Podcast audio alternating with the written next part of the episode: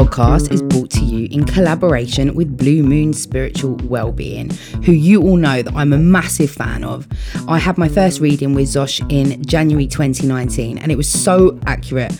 And I've had really great readings since, and I know that a lot of my followers have too. We all talk about physical and mental health, but people don't talk enough about the importance of spiritual health and meditation, uh, which obviously is extremely important. I can't recommend Zosh at Blue Moon highly enough. She provides amazingly accurate cosmic guidance with her bespoke spiritual readings, natal charts, astrology, crystals, and meditation sessions, plus lots of magical content on her Instagram, which is at Blue Moon underscore spiritual. You can also find her website at www.bluemoonspiritual.com. Basically, she's the Mac Daddy of all things spiritual, and you need to follow her and book a reading. Hello, and welcome to the La La La Let Me Explain podcast. And today's theme is child sexual exploitation. So before we start, I need to put a trigger warning on it. We are going to discuss everything related to child sexual abuse, child sexual exploitation, child trafficking. There will be some explicit conversation. Uh, if you do not uh, feel ready or able to listen, switch off now. Absolute trigger warning. Um, but who I have with me today for this podcast are two extremely brilliant, fantastic professionals. One uh, who I've met before is Robin Watts. He is an ex uh, Met Police child abuse investigation team detective. He's currently a trainer and an international consultant on child abuse and safeguarding. Robin, where can people find you if they want to? Uh, if they want to find, not just find you, if they if they want to like bring you into their organisation to do all this stuff. Sounded a bit threatening. That, So yeah, um, if they uh, want to find me, just find me online. If you search for my name and you put in what you've just put in there, you'll find me quite. so if we uh, just put Robin Watts, child sexual exploitation, uh, or d- child safeguarding consultant yeah, in. Uh, they can find me there. Email me at uh, robin.watts at btinternet.com as well. Just uh, send me an email and ask me anything. And if I have time and the ability, I'll answer them. brilliant. Um, Robin taught me not everything I know, but a lot of the things that I know. I did uh, my ABE, which is Achieving Best Evidence qualification with Robin. He taught me how to uh, interview uh, vulnerable victims for uh, police and court interviews. He's also trained me up on child sexual exploitation, female genital mutilation. So I owe a lot of my knowledge to this wonderful man. And our second guest today is Claire, who's also an ex child abuse investigation team detective for the Metropolitan Police and is uh, currently an assistant head working in a school with children. Uh, so Claire has come to also give us the female perspective on working in child abuse investigation. That's right. Hello. Hi. so, we've got lots to talk about today. As usual, I asked followers uh, for their questions to be sent in. Got absolutely loads, but I think a good place to start is for Robin and Claire to give us uh, an idea. Because obviously, for us, we're kind of starting at an already trained point. So, I use terms like CSE. Uh, and I'll use lots of acronyms and stuff. But actually, we need to remember that this podcast, what we want to get out of it is for your everyday people, um, people who are working in health, people who are working in schools, people who have children or have children around them. We want them to be able to listen to this podcast and then be able to go out into their communities to make children safer. Um, so we're, we're going to try and start on a bit of a basic level. So where, where where's the best place to start? I always think at the beginning, let's break this down and, and uh, think of the three words. So we've got the words child, sexual, exploitation. So I, I thought, really, first of all, to discuss what is a child within UK law. Um, so when we look at a child, the UK clearly states within law and conventions like United Nations Convention on the Rights of the Child that a child is deemed someone under the age of 18. So not 18 years of age, as some people do think. So they're zero to uh, 17 years, 360 four days. yeah, 65 or 6. yeah, something like that. Yeah. So depending on the leap year, but they they are under the age uh, of eighteen. It does not, unfortunately, at the moment include a child that's not been born yet. So it, a child is deemed as when they've taken their first breath. Right. So, uh, but unfortunately, the exploitation can start pre-birth, but that's a very deep level. But we'll come maybe just touch on that. So first of all, that's child. Sorry, can I just say on that point because people might be thinking, well, what happens, you know, if I've got a, a neighbor or a child or whatever, and I'm worried about them, and I think that they're being sexually exploited, but they've just turned 18. That doesn't mean it means it's not child sexual exploitation Exactly. anymore, but they're still being sexually exploited, and there still are routes to be able to help them. You could refer them to a vulnerable adults team. Yeah. You can still report the matter to the police, and you may even consider it to be domestic violence at that Yeah. point rather than CSE. Yeah. So there are there are still ways to help, but we're focusing on child Yeah, because you've asked for today. CSE, so we, Yeah. we concentrate on child. But the adult, absolutely, there. Never ignore anything because you don't think they fit a category. Always, always report. You can always be told, no, that's wrong. Mm. You know, so never don't report. That's a bit of a double negative there. Claire's going to tell me off. Um, so child. So the next one is sexual. What is sexual? And I find that some people really misunderstand what is sexual when it comes to sexual abuse. So, sexual to a lot of people is the actual physical touch of a sexual area of a let's say a child because we're talking about a child but of a person is a sexual act. So it has to be a sort of a physical actual touch. That is sexual abuse but it's far more wide ranging than that. So if i use this analogy it may or may not work for some people so i'm sort of looking at claire now and if i go up and stroke claire's hair on her head, could that ever be construed as sexual abuse of Claire? So then, sort of looking at Claire, because I'm comfortable with her and she's comfortable with me saying this as we know each other. Um, if I then touch Claire's breasts without her consent, is that sexual or is that not? So I think a lot of people listening to this uh, would think that the first one, just stroking her hair without her consent, would not be sexual, but touching her breasts without consent is sexual. So that's how they would probably see that. I could argue that I could swap that around and say that actually stroking her hair was the sexual abuse, but touching her breast without consent was not sexual abuse. So, what I've got to come to to explain that and why I say that is a couple of Latin phrases you get taught when you become a detective, which is uh, mens rea and actus rea. Now, mens rea means guilty thought, actus rea means guilty act. Now, you tend not to be able to have actus rea, a guilty act, without a guilty thought, mens rea. So, if I had a real sexual turn on with Claire's hair, her hair really sexually aroused me, and by stroking her hair, I got sexually aroused, I have potentially sexually abused her. Mm. However, Claire and I come up on the tube. And it wasn't crowded because of Corona, but let's just imagine it was a crowded train. And she's there, she's reading her book, the newspaper. She's standing by the doors. I want to get out of that tube. She just remains standing there. So I say very politely, Excuse me. And she sort of leans back. I push past her to get out the tube. And whilst I push past her, my shoulder, my bicep, somewhere of my area there, touched her breast. Mm. Yeah. And I walked out and just went out. I didn't even realize it. But I have now touched her breast without consent. Yes. Mm. And she hasn't said, oh, by the way, touch my breast on the way out.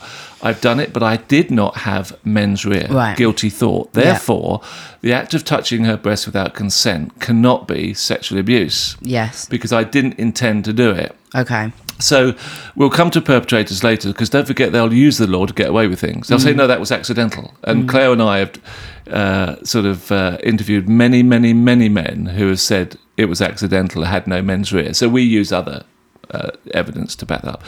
So sexual is any act that is sexual. Yeah. Whether it, it doesn't. sexual intent. So Yeah. I could accidentally poke you in the vag- vulva. Yeah. That's just, just, just, you know, I don't know in what kind of context I could, but you know, if we were at a party or something and I was Yeah. dancing wildly, just because it's your genital area doesn't mean it's sexual abuse. If I did it purposely, intentionally, because that I was trying to exert control or because that was turning me on, that's when it becomes sexual Yeah. abuse or yeah, assault. it's the yeah. intent behind it, and you, you discover intent by learning about the whole context of the whole situation. What happened? What was said? What happened just before? People's body language. But yeah, just the action alone may not be Yeah. sexually motivated. Yeah, so and accidents like that happen all the time. And, Yeah. you know, on lifts, I, I remember being on a course that uh, I've delivered to you in the past, and one social worker said he was talking to somebody, he was holding these swing doors open behind him for people behind. Suddenly, he let go of the door by accident. The door was going to swing right in the face of the people behind, so he went back to grab it and got a handful of breast. Uh, so that would not be sexual abuse unless he left his hand on there for five minutes. Then perhaps we could uh, change our thought process. Yeah. Um, so sexual touch, yes. So um, the touching of uh, sexual areas, of course, but also don't forget sexual abuse. So if Claire is now, let's imagine her to be a 17 year old, under 18, I'm saying, as a child. Uh, and I'm in the other side of her. I'm, there's uh, about six foot between us, something like that.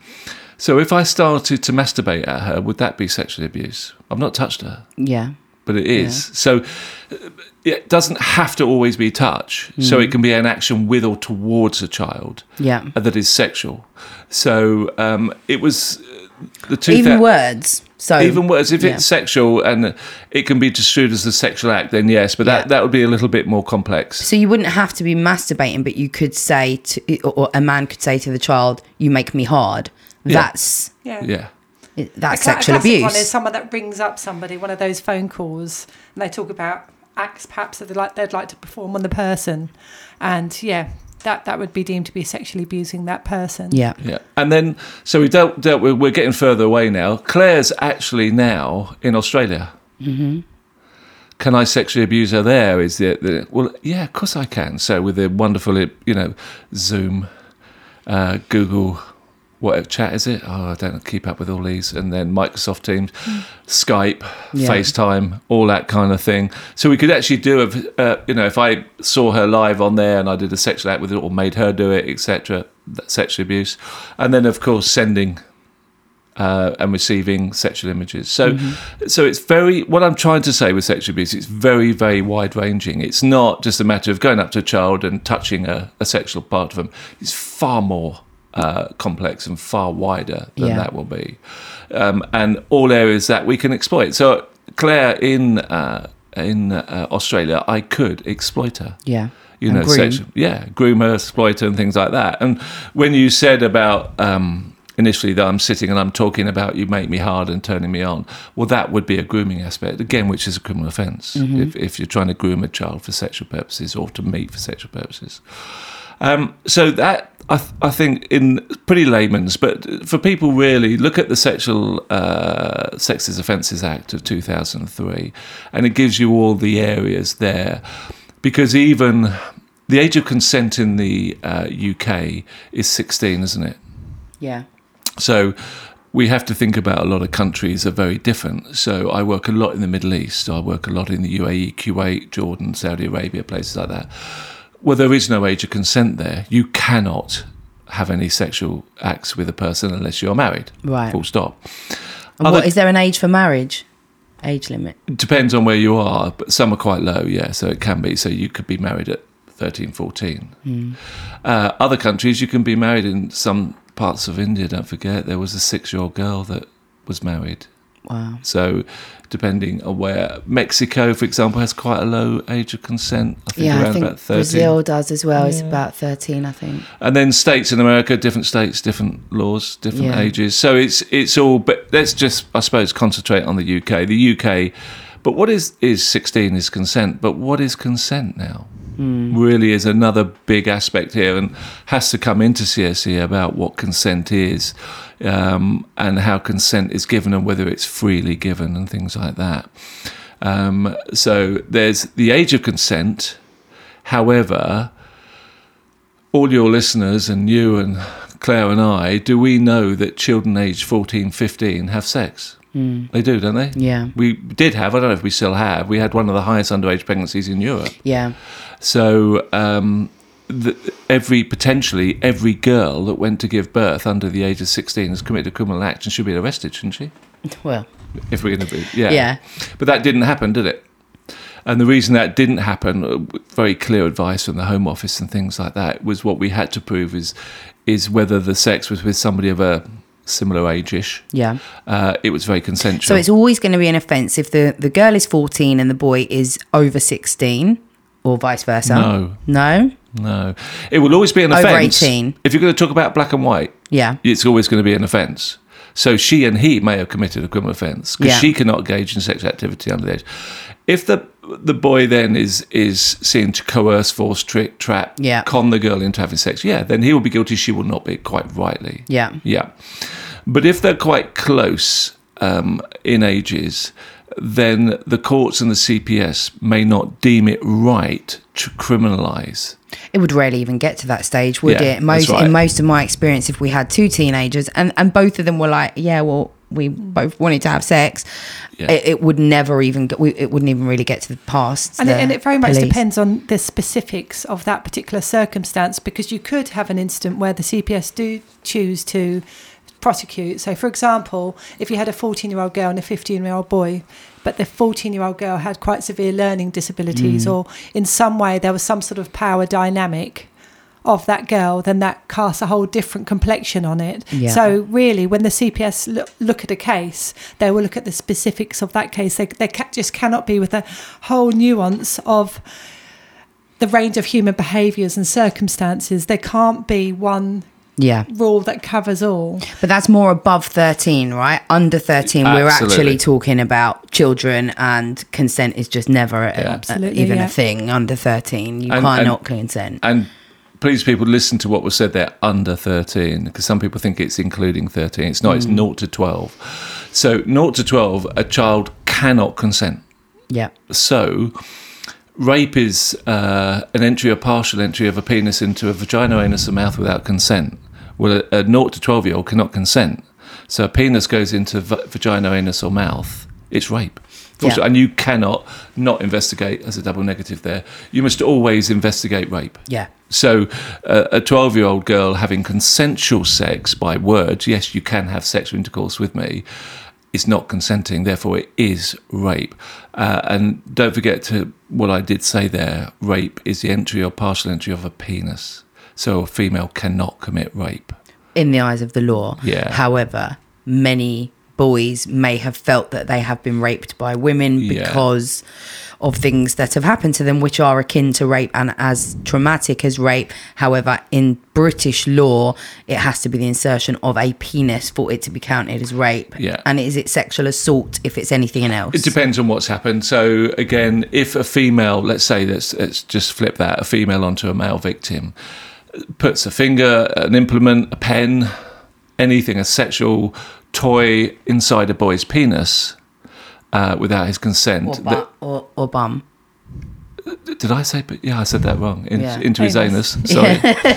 yeah, um, puts uh, something like that into his anus, then um, that is a law of penetration. So either sections two or section six of the Sexual Offences Act, depending on his age.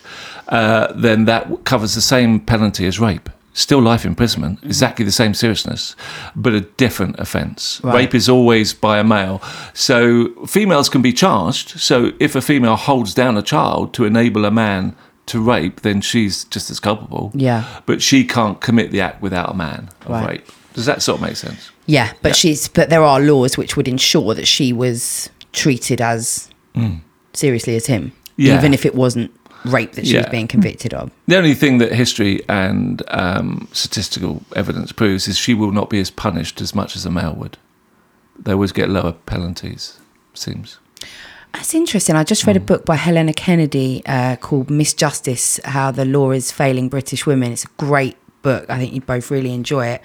And she's a QC, been around for a long time. Um, and she talks about how, you know, um, all, all the different areas in which women are kind of judged differently. And when you get your Rose Wests and your Myra Hindleys, they are viewed very differently by the public and the courts to Fred West and what was his name? Brady. Ian Brady. Ian Ian Brady, Brady. because people just don't expect women to do Absolutely. this. People hold women to a, to a higher account. They kind of go, "Oh well, men, we know they're weird." So, but women, how's a woman doing this? And they actually tend to face the wrath even Absolutely. more. Yeah. Public I mean, they should, but yeah, yeah, they do. Um, however, what does that then tell you about the public's perception of female abusers? That we don't look for it so much. yeah, So do they get away with it more? Is a question. I'm going to leave that hanging there. I haven't got the answer.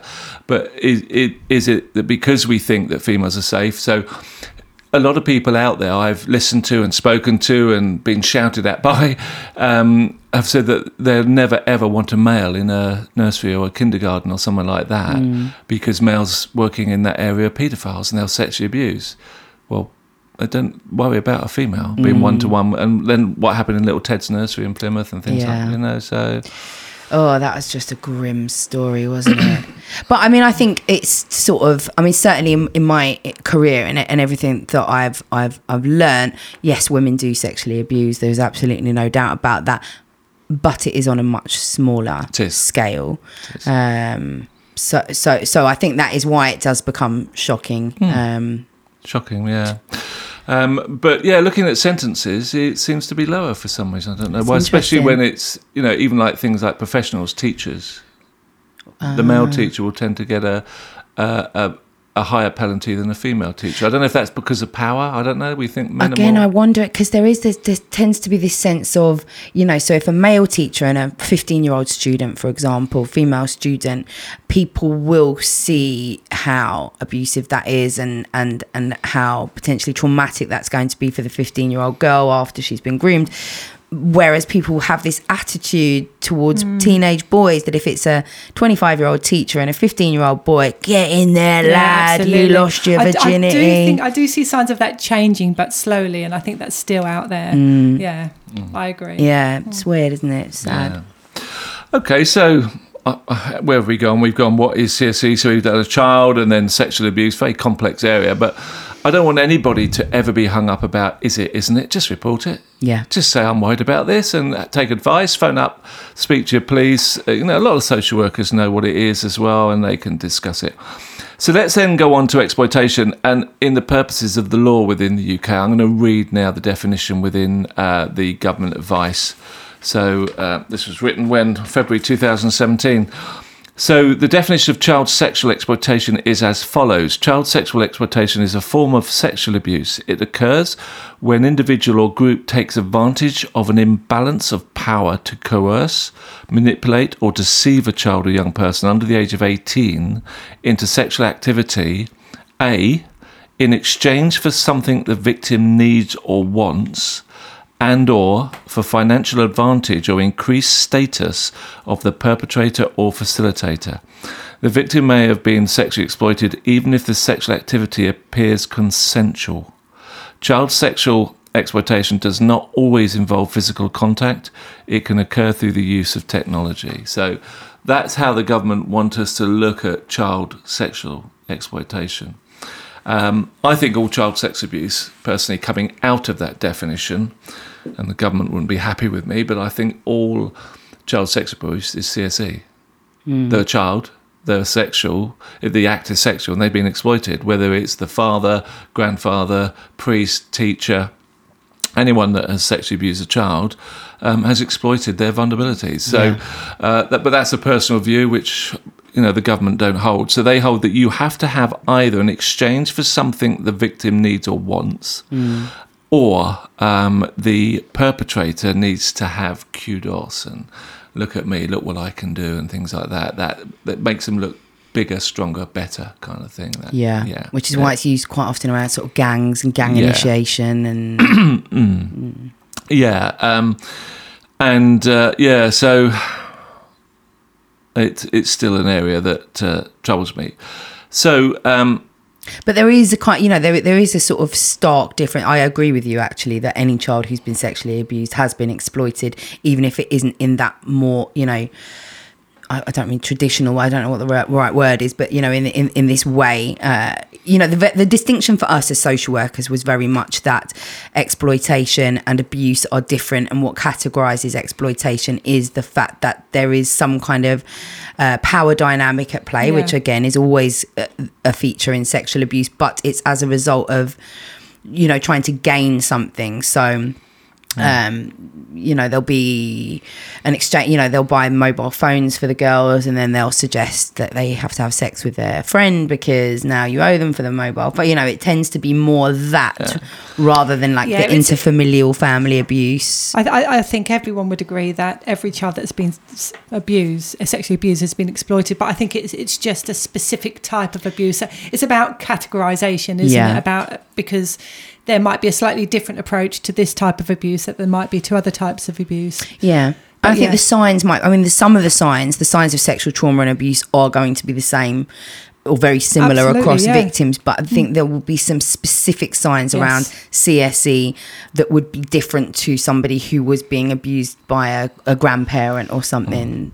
I think we should still talk about the Yeah. signs and stuff for both, but I think they're going to be different. Yeah. And I, I think also there's some specific implications for the victim by the fact that they have got something out of the abuse. Mm. So there's some specific ways that that can affect their psychology and how they feel about themselves post post abuse happening, which perhaps we'll come back to later.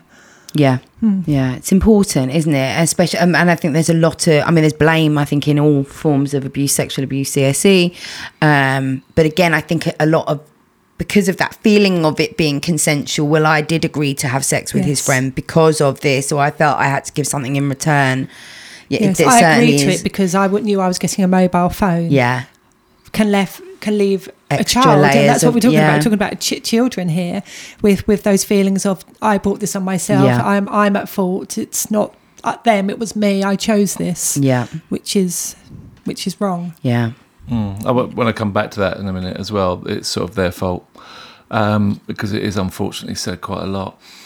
I want to know, really wanted to talk about the vulnerability of children and, and how vulnerabilities occur and happen. And I sort of went through this with Claire, and she quite liked this sort of analogy, I suppose is the best way of putting it the bubble. Yeah, yeah, yeah. So, um, say I've got a daughter.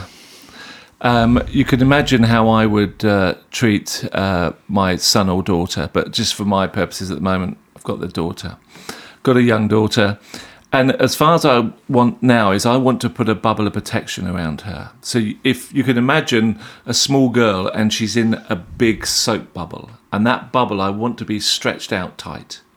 That's my bubble of protection. To get at her, you've got to burst that bubble. You've got to get into that bubble to get her. If you can't get in the bubble, you can't get her.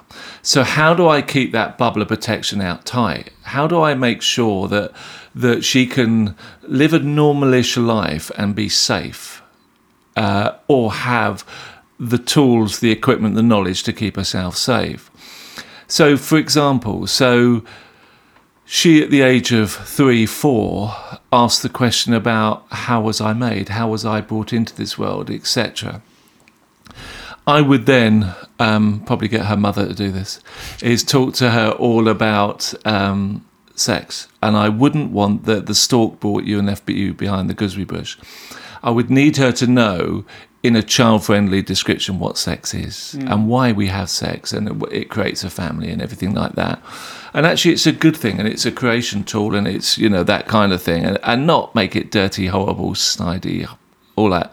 Just a very factual da da da. This is what that is. So then that accepted, I would then want to speak to her about things like wording and things like that. Like what we brought mummy for her birthday, now that is a surprise. We don't call it a secret. If people try to put secrets onto children, they can sometimes be quite sinister. So you always must tell a trusted adult when somebody says this is our secret, just to confirm is that a secret with a trusted adult. I would then want my little girl to tell me at least five trusted adults in her life, at least five. So, mummy, daddy, nanny, granddad, teacher, you know, head teacher, a, a trusted neighbour, an older sibling, etc. Somebody like that, that is a trusted adult that they can go through. But what if my daughter then come back to me and said, Uh, uh, oh yeah, then I would want to talk about uh, her, her sexual areas. So the as a lot of people would know, the NSPCC use something called the pants rule. I sort of like the swimming costume rule a little bit better because then girls, as they're growing up and developing, find out they've got the top and the bottom to think about as sexual objects.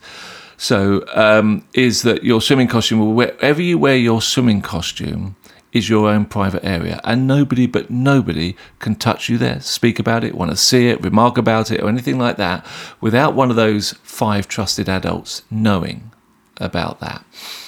So, say my daughter said something words to the effect of me, but a doctor can touch me there, Daddy.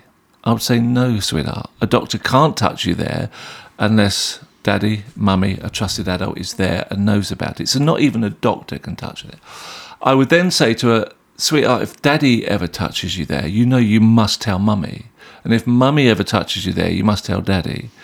If your older brother ever touches you there, you must tell mummy or daddy, etc. So even saying the trusted adults, we should always say those kind of things. So you can see what I'm trying to do is that bubble, I'm trying to keep that bubble out tight. Let them know. I think knowledge is power for children, and we don't always give them that power. So she's got that kind of knowledge. I would then be a little bit harsh, perhaps for some parents would think I'm a little bit too strict. So no, you cannot be on the internet after say 9 p.m., 8:30 p.m., whatever time. It doesn't really matter. You can't at the age of 10 play Grand Theft Auto 5. It's an 18 game, so you can't do that. No, you can't watch you know, um, Game of Thrones at your age because that can be quite pornographic, can't it? So it's keeping that kind of bubble of protection out uh, as well from that kind of area. So people know that they can't contact her or bully her at two in the morning. She'll have her phone off. The, the Wi-Fi will be turned off at that time. That kind of thing. So that bubble of protection is out tight. I'm going to flip this now. So there's my daughter, but I'm an alcoholic. I don't really worry. I worry more about getting my drink than I do my little girl. Mum is a bit of a drug addict. She's a bit erratic. She's this, that, and the other. We don't care about her on the internet. We don't care about her uh, going out. I'm going to show my age now, being the latchkey kid. You know, can go out and she can go out whatever time, but as long as you, you know, come in at a reasonable time her brother has been suspected of abusing her in the past. It was dealt with, but just dismissed. You know that kind of thing. All these things we just rather laissez-faire about with her and things like that. Now imagine that bubble. It's got big dents in it, hasn't it? That's her vulnerabilities. Mm. So when we then would go on to talk about perpetrator, how does a perpetrator gain access to a child? Without the child go running to the police, the authorities, saying that this is happening? How do they get to them and be able to manipulate them and exploit them without them in, uh, so quickly going to that? So, what perpetrators will do will explore vulnerabilities of children. They probe the bubble of the children they're standing in front of. So, they're probing all around. So, with my daughter, they may ask, So, where's your dad now? Oh, He'll be later. He'll be down the pub. He's always down the pub. Never see him. He's always down there. What about mum? Well, she's probably spaced out on the sofa, having taken a bit of drugs or something like that. Um, so, what games do you play? Have you got an internet? Yeah, yeah, yeah. What? Oh, I'm on it all the time. Well, doesn't your mum and dad ever lay you up? No, no, no. I'm allowed. If you want to contact me, you contact me at two in the morning, kind of thing. You see how they're probing the bubble. They're getting that access, and then that child may want something that we're not giving them. So the parents would not be giving her love, attention, stability, emotional warmth, all that you were taught on the assessment, you know, all those years ago, all that kind of stuff. They won't be giving her that. So that's where the perpetrators are exploiting. They're, they're going to give what the parents aren't giving, perhaps. So they'll give them a bit of warmth, emotional stability, you know, her phone, she dropped it the other day and it just went straight on the face and it smashed the screen. You can hardly see anything. So when she's on Instagram, TikTok, whatever you go on these days, kind of thing, she can hardly see it. She will, I will see that phone, or the perpetrator will see that phone, then give them that, what they don't want. Maybe, do you fancy a spliff? Maybe. What about a line of Coke? Why don't you just pop in there and just nick that for take that off the shelf. You know that close. Yeah, I'll get that for you. Why would we involve children in criminality. Why would people do that? You've got that hook, haven't you? Well, if you Mm. Tell anyone, I'll tell him you stole that. I'll tell him you do coke. I'll tell him you, you smoke drugs. It's incredibly common, isn't it, Yeah. to make young people commit crimes so Yeah. that then they feel like, fuck, I, I can't tell anybody because Yeah. I'm I'm going to go to prison or Yeah. yeah. Yeah, so they so they use all that, but they give them something they want. So for the first time, that girl has got somebody who she now feels wrongly, unfortunately, likes her, even loves mm. her, and is giving her that attention. And yes, I will let him put my his hands down my bra or down my pants and do this, that, and the other.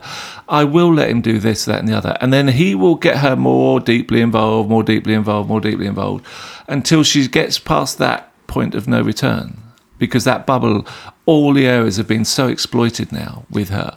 She is being hook, line, and sinker in, so she cannot retract. So then he may think, you know, everything I've done for you, you need to do things for me now.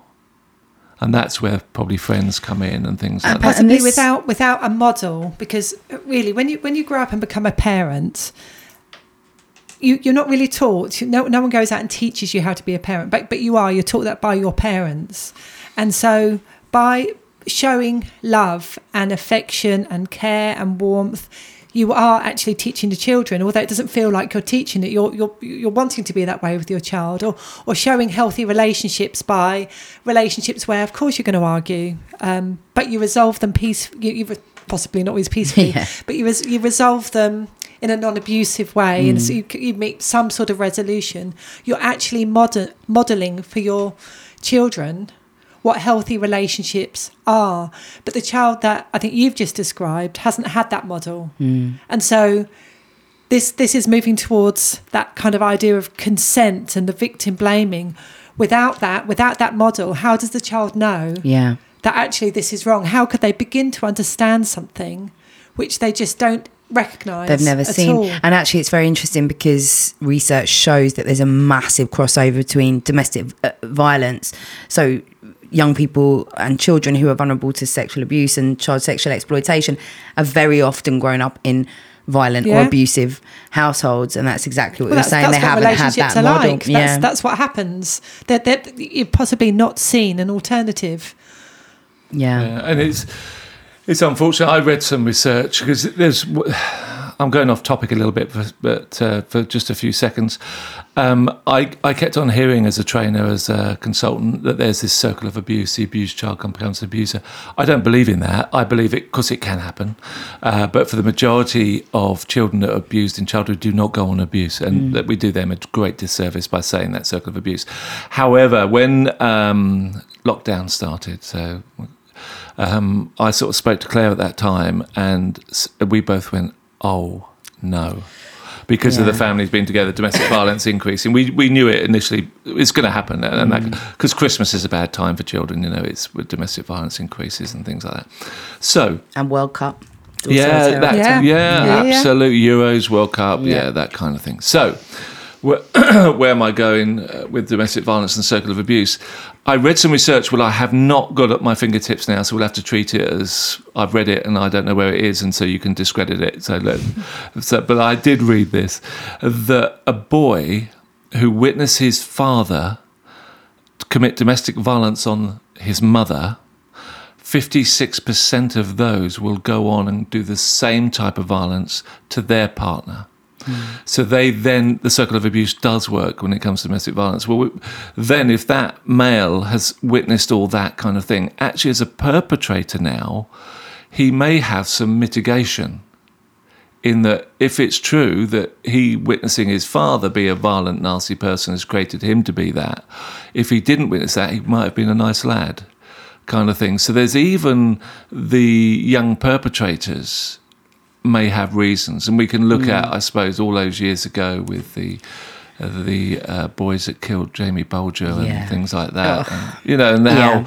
how things. Anyway, so I, th- I think it's I think it's important to make a point. Yeah, I think that not everyone who is abused will grow up to be an abuser, but a large amount of abusers grew up with abuse. yeah, Um, but I also think it's really important to make the point because sometimes women or men, uh, anyone who are who are in abusive relationships, when they see where it came from, it can tend to make them want to stay longer because they have that desire to fix that broken child.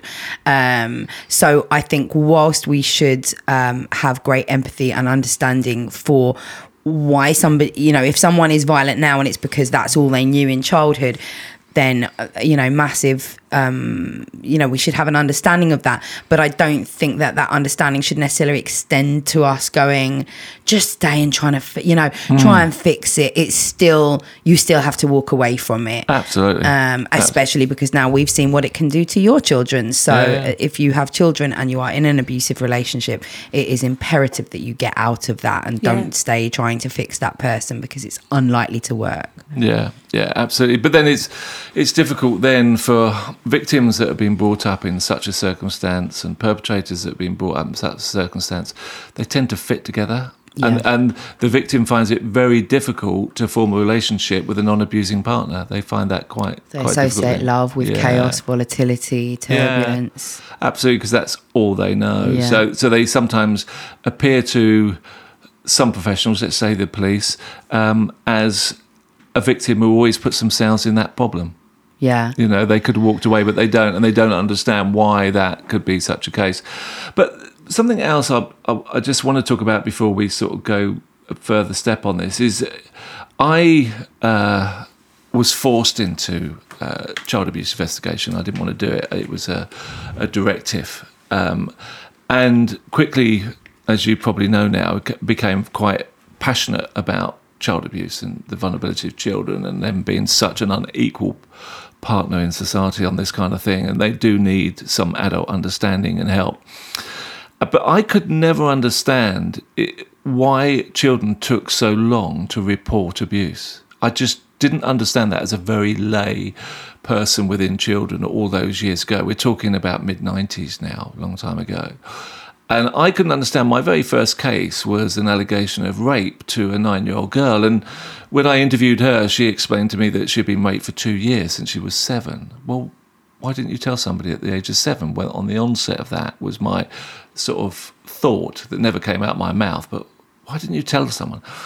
And then my next case was the same, and it was like two years again. And then it was another one that was like 18 months, three years, another one. Then I got allocated historical cases from 20 years ago. Why didn't you tell anybody all those years ago? So now, what I thought for my very first victim was just a strange case of a victim not reporting for whatever reasons became normal. All victims of sexual abuse and physical abuse and neglect as well, but stick with sexual abuse at the moment, did not immediately disclose. They allowed it to go on for some time before a trigger or something made them report it, either court, hands on doing the act, or that there's a trigger to disclose. So why is that? Why why do the vast majority of children, in fact, never report it actually, but why do the vast majority of children who do report abuse wait so long? And I found a piece of research that began to answer, hasn't wholly answered, but it's began to answer some questions for me. And this is by an American called Roland Summit, who entitled something called Child Sex Abuse Accommodation Syndrome. And he says when a child is sexually abused, they go through five stages during that abuse. And the first one is secrecy. Now, we haven't got time to go through each one of these five in detail, but why would a child on the first part of this syndrome uh, keep child sex abuse secret? Well, so thinking about CSE, why would this 14 year old, 13 year old girl keep it secret from her care home manager, from her mother, from her father, from her whoever she's living with? And then you have to think, why would she keep it a secret? So, because she's been involved in this crime, drug taking, this, she enjoys it. She's actually got attention now, she etc. All these things will stop her doing that. So secrecy is the first one. You know, the power imbalance is a big thing as well with kids and why they don't report it. The next one is on is is helplessness. So what children don't report and, and go through a great feeling of helplessness. They can't stop it. So no option is left than to continue uh, with this because they're helpless. Well, helpless is very easy when we think of a baby being sexually abused. a young toddler being sexually abused, unfortunately, um, they are totally physically helpless, aren't they? But then so's the teenage child helpless because what if it is dad? What if it is brother? That sheer authoritarian relationship. What if it is the priest or that teacher that no one else will believe that that teacher would ever do that? No teacher's going to admit to it because of all the uh, ramifications for them professionally, etc., prison, and all that. So they're always going to blame it on the child anyway. They're going to get that. So they become helpless in that. There's lots of other reasons as well by this. The third category is accommodation and entrapment. So they then began using accommodation patterns uh, whilst they were entrapped in this abuse. So we then learned to cope with that uh, and, and deal with that. I remember interviewing one girl, bless her, who said to me that dad came into her room and she went riding horses. And I said, No, well, we'll talk about riding horses later. Yeah, that's important to you. But what I want to know now is so daddy came into your room, then what happened? Because as you know, as you've been trained by me, we need everything, don't we, for, for balance of proof uh, on this. So um, she just said, Well, I went riding horses. Well, no, honestly, we can talk about that later. And then she told me off when I said it. She said, I was riding horses. So what I've got now is the girl who's been raped by her father telling me that her dad's coming into her room and in her mind, she's riding horses. So where's my evidence for the court? But what do I do with that girl? Do I decry her and say you're just nothing but a fool? No, that's her coping. That's the third category, entrapment. So they began coping mechanisms. They have imaginary companions, altered states of consciousness. They disassociate. Mm. We all know how to disassociate, don't we? Mm. How many times have we done it? How many times have we driven or walked from one part of another and said, How the hell did I get here? Robin, Yeah. I, I, I use it when I go to the dentist. Oh, I was just thinking that. I sit there and think about sort of happy thoughts, and Yeah. because I, I hate the experience of being at the dentist Yeah. Yeah, but- and the pain. Yeah. Let, let me come back to that, that drive. So I was disassociating in my car between point A and point A on a map, B on a map. Something happens. I wouldn't have seen that, would I? Because I'm disassociating. I'm miles away, mm. absolutely miles away in my head. I've just won the lottery. 111 million pounds is in my bank, and I'm spending it. You know, so so there's all this is going on in my head. My number plate is caught on CCTV because something happened between those journeys. The police come around and interview me. What am I going to say to them? Mm. I don't know. I didn't see anything. Your car's there. You can be seen. Look, by the CCTV, it's you in the car. Of course you were there. Of course you can see it. You're nothing but a liar. Mm. You just don't want to get involved in court. No, mm. I didn't see it. You know that that kind of thing. So, so that area of entrapment accommodation. Then the third one is unconvincing disclosures. So let's mm. go another real case of, of mine. Is a girl is having a row with her mother over washing up. She didn't do the washing up. They're having a blazing row, and it goes into those rows. Always start from something stupid, don't they? Um, and she says another thing. Granddad, her mum's dad, has been touching me. Mum then slapped her around the face. Ah, what a cheap trick to pull to say that in the middle of a row over washing up. They went to bed that night. None of them slept that well. Mum then spoke to her the next morning. and said, "You know what you said about Grandad? Is that true?" And she said, "Sorry, Mum, but it is. Yes." And then Grandad was arrested, interviewed, fully admitted. So it was all a real thing. But what a bad time to disclose. And that's when I found children tended to do that in an inopportune or or as Claire, being a teacher, will know, very much from a drawing, a play, an art. You know, one of tell them about your snail. Oh yes, God, this is from several several years ago, when um, it started. it- There was a child and their parents were separated, and um, it was a very very vigilant teacher because the child had drawn a snail, and then said, "Oh, how come you've drawn it? Oh, daddy, daddy made a snail. Daddy made a snail on me." And the teacher, you would forgive, being a teacher myself, you'd sort of forgive a teacher for kind of like moving on and thinking, oh, that's well, that's nice. Maybe they played outside in the back garden. This is where professional curiosity is really important because that teacher didn't just think that, just thought that's a bit of a strange comment. So asked a follow up question, you know, what, what do you mean? And what she actually was talking about, she didn't have the vocabulary to express at the age of I don't know, seven or eight. It was a long time ago. But she was talking about him in- ejaculating into her hand. That's what it turned out to be. Mm. And if it, it really, I, I credit that teacher because, as we know, and as Robin has been talking about, disclosures are very few and far between for a, a variety of the reasons you've just Yeah. said. And if it wasn't for that teacher, we couldn't have protected that child, which is ultimately what we were trying to do. There's actually far more disclosures than we know Well, I, what I always used to find incredibly frustrating about disclosures was that they would come usually to schools um, or some kind of trusted professional. A, child would say something. Um, or admit it in some way that something had been happening. And then the process is that the, the social services are informed. We then contact child abuse investigation team, social worker, and a police officer go out with their size nines, sit with a child, usually in the school setting, normally not until the end of the day. So then there's this panicky situation that happens where mum gets told you can't collect your child right now. Uh, your child's just made a disclosure. Then so you've got mum distressed in reception. Child can sometimes hear that social worker and police officer are here like hi we're social workers and police. Forget the fact that you've been told by your abuser over and over and over again that social workers are going to remove you and take you to evil foster care if you say anything and that police are your sworn enemies which is particularly true if children are from black or ethnic minority families particularly black families who have such an awful time with the police. So it's often quite right Yeah. that they've been taught to be wary of the police. Um, you know, we're there uh, going, so what happened? What did you say? Uh, you, you told your teacher that, you know, obviously we wouldn't quite say it like that. We're trained. Um, and then the children don't say anything.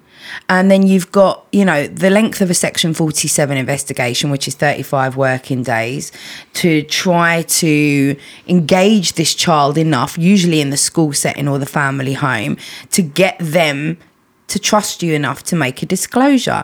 Mean, and what we know about sexual abuse uh, and CSE is that it can take two years, uh, sometimes longer, but but around two years for them to feel safe and comfortable to make that Yeah. disclosure. And we're there, right? We've got seven weeks to get this disclosure. Come on, uh, and then they don't give it. And then it, I've been in many, uh, or dealt with many cases where I have known that this child has been sexually abused. I've known who who's done it but I can't do anything about it because there's not enough evidence in terms of the law. And if there's not enough evidence to for the police to get it to CPS, we can't do anything. Um, and then you just have to watch that child go back into that situation, hopefully with closer monitoring from schools, health, and, and whatever. But we can't it make expecting children to give disclosures just like that is Yeah, when, when every prophecy that their abuser has made is coming true around Yeah. them, that actually they're, they're not allowed to go to their parents. I mean, I, when Robin was talking earlier about um, when children always not disclosing, I just it just took me back to being in a kitchen um, when I was a, a, a police officer in child abuse investigation and sitting with a woman who was in her 60s telling me it was her father that had abused her. He was still alive at that time, telling me that I was the first person she'd ever told. Yeah. It says it all, doesn't it? And there's so many. I mean, that's so interesting what you spoke about. One of the other things that um, is is you, you kind of touched on it as well is is this feeling of guilt of sometimes enjoying it, sometimes mm. sexual abuse, mm. and and it's very difficult for people to cope with this if they're if you know as a concept, but sometimes. Sexual abuse feels quite nice. Mm. It feels quite nice. Sometimes children have orgasms. Doesn't mean it's okay for it to happen. Doesn't mean that they're consenting. But sometimes one of the problems with going, you know, reporting it as abuse is that they are ashamed and guilty and upset about the fact that actually they enjoyed some of it. when actually their body's only responding in a way that your body is born to do. Yeah, nerve endings, Yeah, you know, exactly. rather than you Yeah. being complicit or to, to blame for it in any way. It goes deeper than that, which I, I may just touch on in a minute. But just to finish off with this, because this works nicely to the last one. So we've had secrecy. The child keeps it secret. They're helpless doing this. You know, when they've got to do this. You you mentioned something before, but a lineup. You know, when this child's got to do uh, oral sex on six men on a lineup, what makes them do that? That kind of thing. So that helplessness. They were helpless. They had to do that. They then become entrapped and they accommodate that. Then I said that they make a an unconvincing disclosure, whether it be a drawing, a nod, a, a just a throwaway comment, and something like that, or in a big blazing row, something like that. Then the last one is retraction. Now, retraction is one that bothers me, and it troubles me as an ex sort of professional. In the sort of still am a professional, but in a different guise. Retraction. So it, he says that the vast majority of the vast minority of children who disclose will retract the allegation and say it didn't happen. I was mad at dad He was horrible to me. He was this. So I thought I'd make up this allegation of him touching me uh, for revenge. Now, I've forgotten where you worked, and it doesn't matter where you worked, to be honest. But I know as a social worker, you would have been uh, extraordinarily busy, wouldn't you? Caseload well above what you should be. Yeah. You should never be allocated more than 13 cases as a social worker. We had 50 sometimes. Yeah. So you can't cope. You're what we're calling spinning plates, aren't you? Mm. And I, as a police officer, shouldn't have had more than 13 open investigations. I had hundreds, not hundreds at any one time, mm. but 40 sometimes in the morning I'd go into. And so you're spinning plates. You then get a child come into you and say, It didn't happen, I want to retract it. What would you say as a professional? What would your manager say to you? Mm. Oh, that's good because we can get rid of that one and allocate yeah. you another case that's waiting. So, us as professionals accept retractions too easily for mm. me because children now, so what Claire was saying there quite rightly, all those prophecies are coming true. The family did split up dad did get put in prison or whatever, or this perpetrator in CSE, you know, this lovely 35 year old boyfriend did get mm. this, that, and that happened. I was being interviewed. I didn't want to answer these. Uh, this life's not fun anymore. You know, I'm in a bit of a lockdown at the the home. My phone's been taken away. All internet contacts, oh, etc. I'm just making this up as I'm going along, but all these things are working. So, some carers and this is known for mums as well, unfortunately, shout at the kids, Why did you do this? Why can you bring this disgrace on the family? Why don't he wouldn't do things? He's not like that. Why can't you just withdraw? And then we can get back to normal a normal family. What does that mean? So the child has no option but to retract. And us professionals, we like a retraction because it's one of our caseload. Mm. I know that's a bit harsh and that's not all professionals in all areas of the country but it, it can be a reason why. I would always say that any retraction from a child shouldn't be written up in a way that it didn't happen. It's just written up that, that this stage the child does not want to pursue and it's unsure whether it happened or not. Not that it didn't happen. And that's sort of for me on later life because I had a case where the child retracted, then it came clear it was continuing and happened again. But what do the f- defence lawyers say in court? Mm. You've, you've said this before and retracted it and said it was a lie. This is a lie too.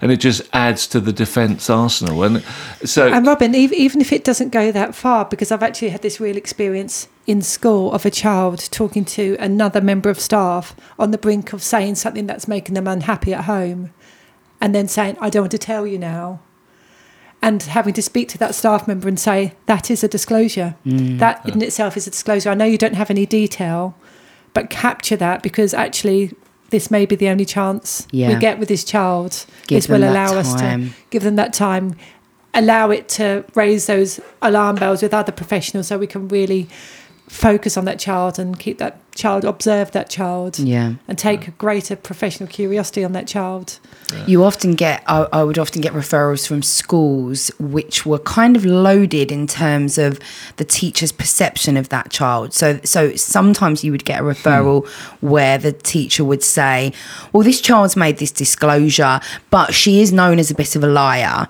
um, jasmine beckford yeah. Is, is, that what happened in the Beckford Jasmine Beckford case. Mm. I'm um, sure I may have got that name wrong because I was on the spot there, but it's but there is there is beyond blame. Oh, sorry, beyond blame. Uh, if you can still get that book, it, it, outlines a lot of cases with serious case reviews, and yeah. one of them is is that she was known to cry wolf, but actually she wasn't. It was really happening, but yeah. she was thought to cry wolf, therefore she wasn't listened and she was killed. But I mean, you, you, know, and I would always say to those teachers, you know, okay, maybe that child is known as a liar, um, but what would cause a young child to, yeah. exactly. to be that way? I think sometimes when the, the, child doesn't fit a classic profile, which I think is almost imaginary, it's almost like sometimes that there's there's sort of behaviour which actually can make you know a teacher perhaps not engage with the child as well. So maybe they're rude, maybe they're violent, violent to the teacher, violent to other children, maybe they're highly disruptive when they're used to explain why perhaps we shouldn't tr- trust a child, thinking actually, let's look at it a different way. That child is screaming out, "Help me!" Mm. Yeah. Because most children don't behave that way. Children brought up with a protective bubble, with appropriate relationships, don't need to behave that way. So you need to be thinking, well, why are they doing that? Not yeah. using that as reasons to dismiss that child. But I, I see it time and time again. Yeah, there's a there's a couple of sayings, and one of them is. Um, children who li- who need love the most will ask for it in the most unloving of ways. I think that's such a good quote. Another one is Annette, Annette Breaux. I don't know if I've done her surname justice there. Um, and her quote was that every teacher will have a story of a child that leads to misbehavior and defiance. But if the teacher knew the reason behind the misbehavior or defiance, it wouldn't make them angry, it would break their heart. And so children um, sort of display uh, behavioural signs to cope with the abuse that they're in. And if we think about boys, do boys externalise when they're being harmed and abused. Oh, you taught me this. Yeah. So Yeah. the externalisation of the male, which should turn to anger, rage, crime, killing, injury, and torturing animals. What would we say about that boy? Well, a horrible child. You can't be being abused. But then we think about the model child. A student does well at school. They can't be being abused. Therefore, for us professionals, any child that displays any kind of condition of behaviour not being abused, are they? Mm. They're damned if they do, they're damned if they don't. Yeah, it's a really interesting point, isn't it? That girls tend to Inter- harm inwards. Internalise, So they yeah. will self harm, they will engage in risky behaviour that only damages themselves, Yeah. maybe promiscuity or uh, alcohol and drug use, whereas boys are much more likely to be aggressive towards other people, punching walls, being Yeah. outwardly violent. Yeah. Um, Yeah, and it's it, some researchers have thought that a lot of female adult mental health could have stemmed from the internalisation because they, they're keeping it inside. You know, jokingly, Robin says, you know, when sometimes I row with my wife, why does she say, well, you did that two years ago and I can't remember what I had for breakfast? It's that internalisation can remember. Uh, but some, we must never forget some females externalise and some males internalise. Yeah, Yeah, it's so not it's blanket not, it's not policy. rigid. No, Yeah, no, yeah. no, Yeah. Um, I think just one last point on disclosure, and I think this is something that you did taught me as well on the ABE training, which is it's a, it's an activity like you know if I turn to you now and say, tell me about the best anal sex you've ever had. Or tell me about the best blowjob you've ever received. You're going to think, what the fuck? You know, Yeah. for listeners, like go imagine going into work tomorrow and turning to your colleague or phoning up your auntie or your neighbor and, and saying, hey, tell me about that sex you had last night. Hmm. It's gonna, even if we're talking about great sex and not abusive sex, it's not something that most people are going to go like, oh, well, yeah, that blowjob was fantastic.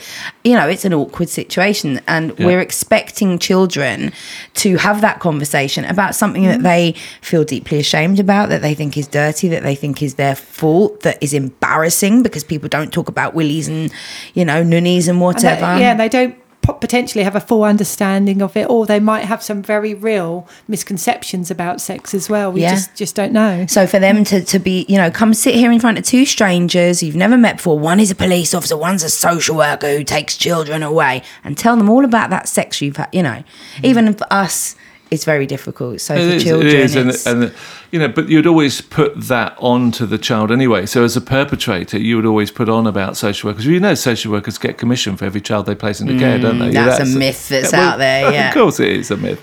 In fact, social workers go to the nth degree to keep a child with a family rather than the opposite. Yeah. You know, but but it is, but but. You would put that on a child. You know, the police will do this; they'll blame you. You'll go to prison if you if you tell them about me having sex with you. You'll go to prison as well. You know that, don't you? Yeah. you know that kind of attitude and um, yeah that I almost want to use the word clever but i don't know manipulative is probably there's more sinister words than clever isn't it for a perpetrator but they do know how to get that child into a relationship with them and for the child not to disclose they have got that off you know but it's a bit like the scammers the fraudsters the the burglars the car thieves it's psychological warfare, isn't it? Yeah. On a Well, It is, I mean, they level. do not want to get caught, so they will use every Yeah. weapon in their arsenal to to, to ensure that they don't. Anything, however cruel, however misleading, It's they mad. will use it. how naturally it kind of comes. Like Mm. if I suddenly thought, right, I want, really want Robin and Claire to buy me a coffee or whatever,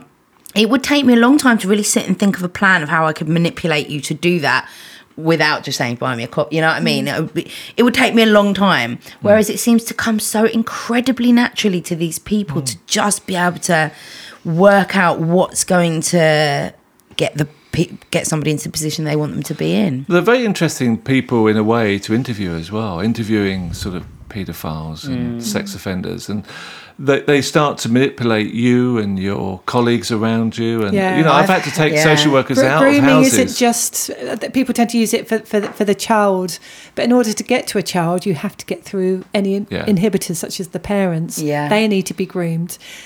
And you know, so often you speak to parents and they say, "But oh, oh, he was so lovely, he was so charming." Yeah. you know, he wasn't this classic sort of man in a in a raincoat that you think mm-hmm. about. He was he was so lovely and he was so kind. He did this for us, that for us. Of course, he did. Yeah. he Yeah. wanted you to trust him so he'd get to your child. See, I was always, I always thought that I was probably the worst detective ever.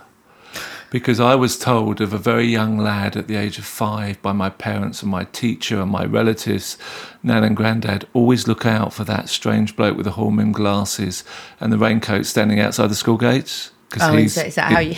yeah, because he's the sexual abuser. And then I became a police officer and uh, worked in that for 30 odd years. Never found him once. I was I thought told. you said that you would go to. I thought you meant that you were going to schools to interview children in a raincoat and glasses. No! and that's why. no!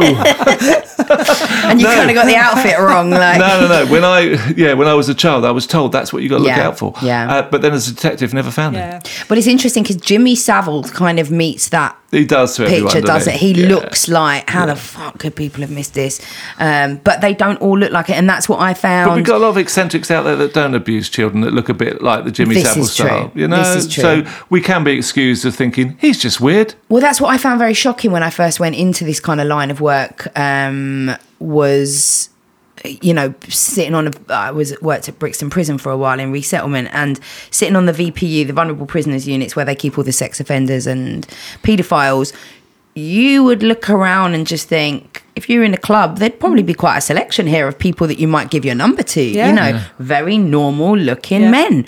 And then when you read their files and you're like, fucking hell, you mm. really can't see it. You mm. just, there is no indicators in their faces that Yeah. they're, Yeah. of their evil. Yeah. Um, And that, that and they were the the sort of difficult because they tried to manipulate us as police officers as Yeah. well, and they did a good job on some, you know, and they could do a good job on the defence team and on the uh, on the lawyers and the judges as well. well, the you know. jury is the biggest problem Yeah, that I found. I, I remember I worked on a case where there was this really, he was a really good looking dad, uh, young professional, I think he was in his early 30s, had a bit of money, and his daughter had accused him of touching her.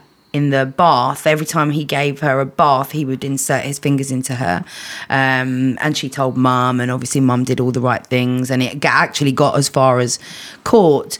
Um, and his defense was something like there was baby oil in the bath and so, Mm-hmm. So it common, kept slipping Yeah. uh, and the jury bought it and i believe that the jury only bought it because of his outward Yeah. presentation Yeah. he just seemed you would look at him and think this gorgeous guy wow how could he Yeah. hurt children it's just such a naive thing um I think that, that happens to, to far too often. There'd Juries are be, there would be easily. a lot of police officers if they were listening to this uh, podcast would say, "Oh, I've had that defence. Oh, she was slippery in my finger." As soon as they say to that as penetration, you're going, Yeah. you're going to court.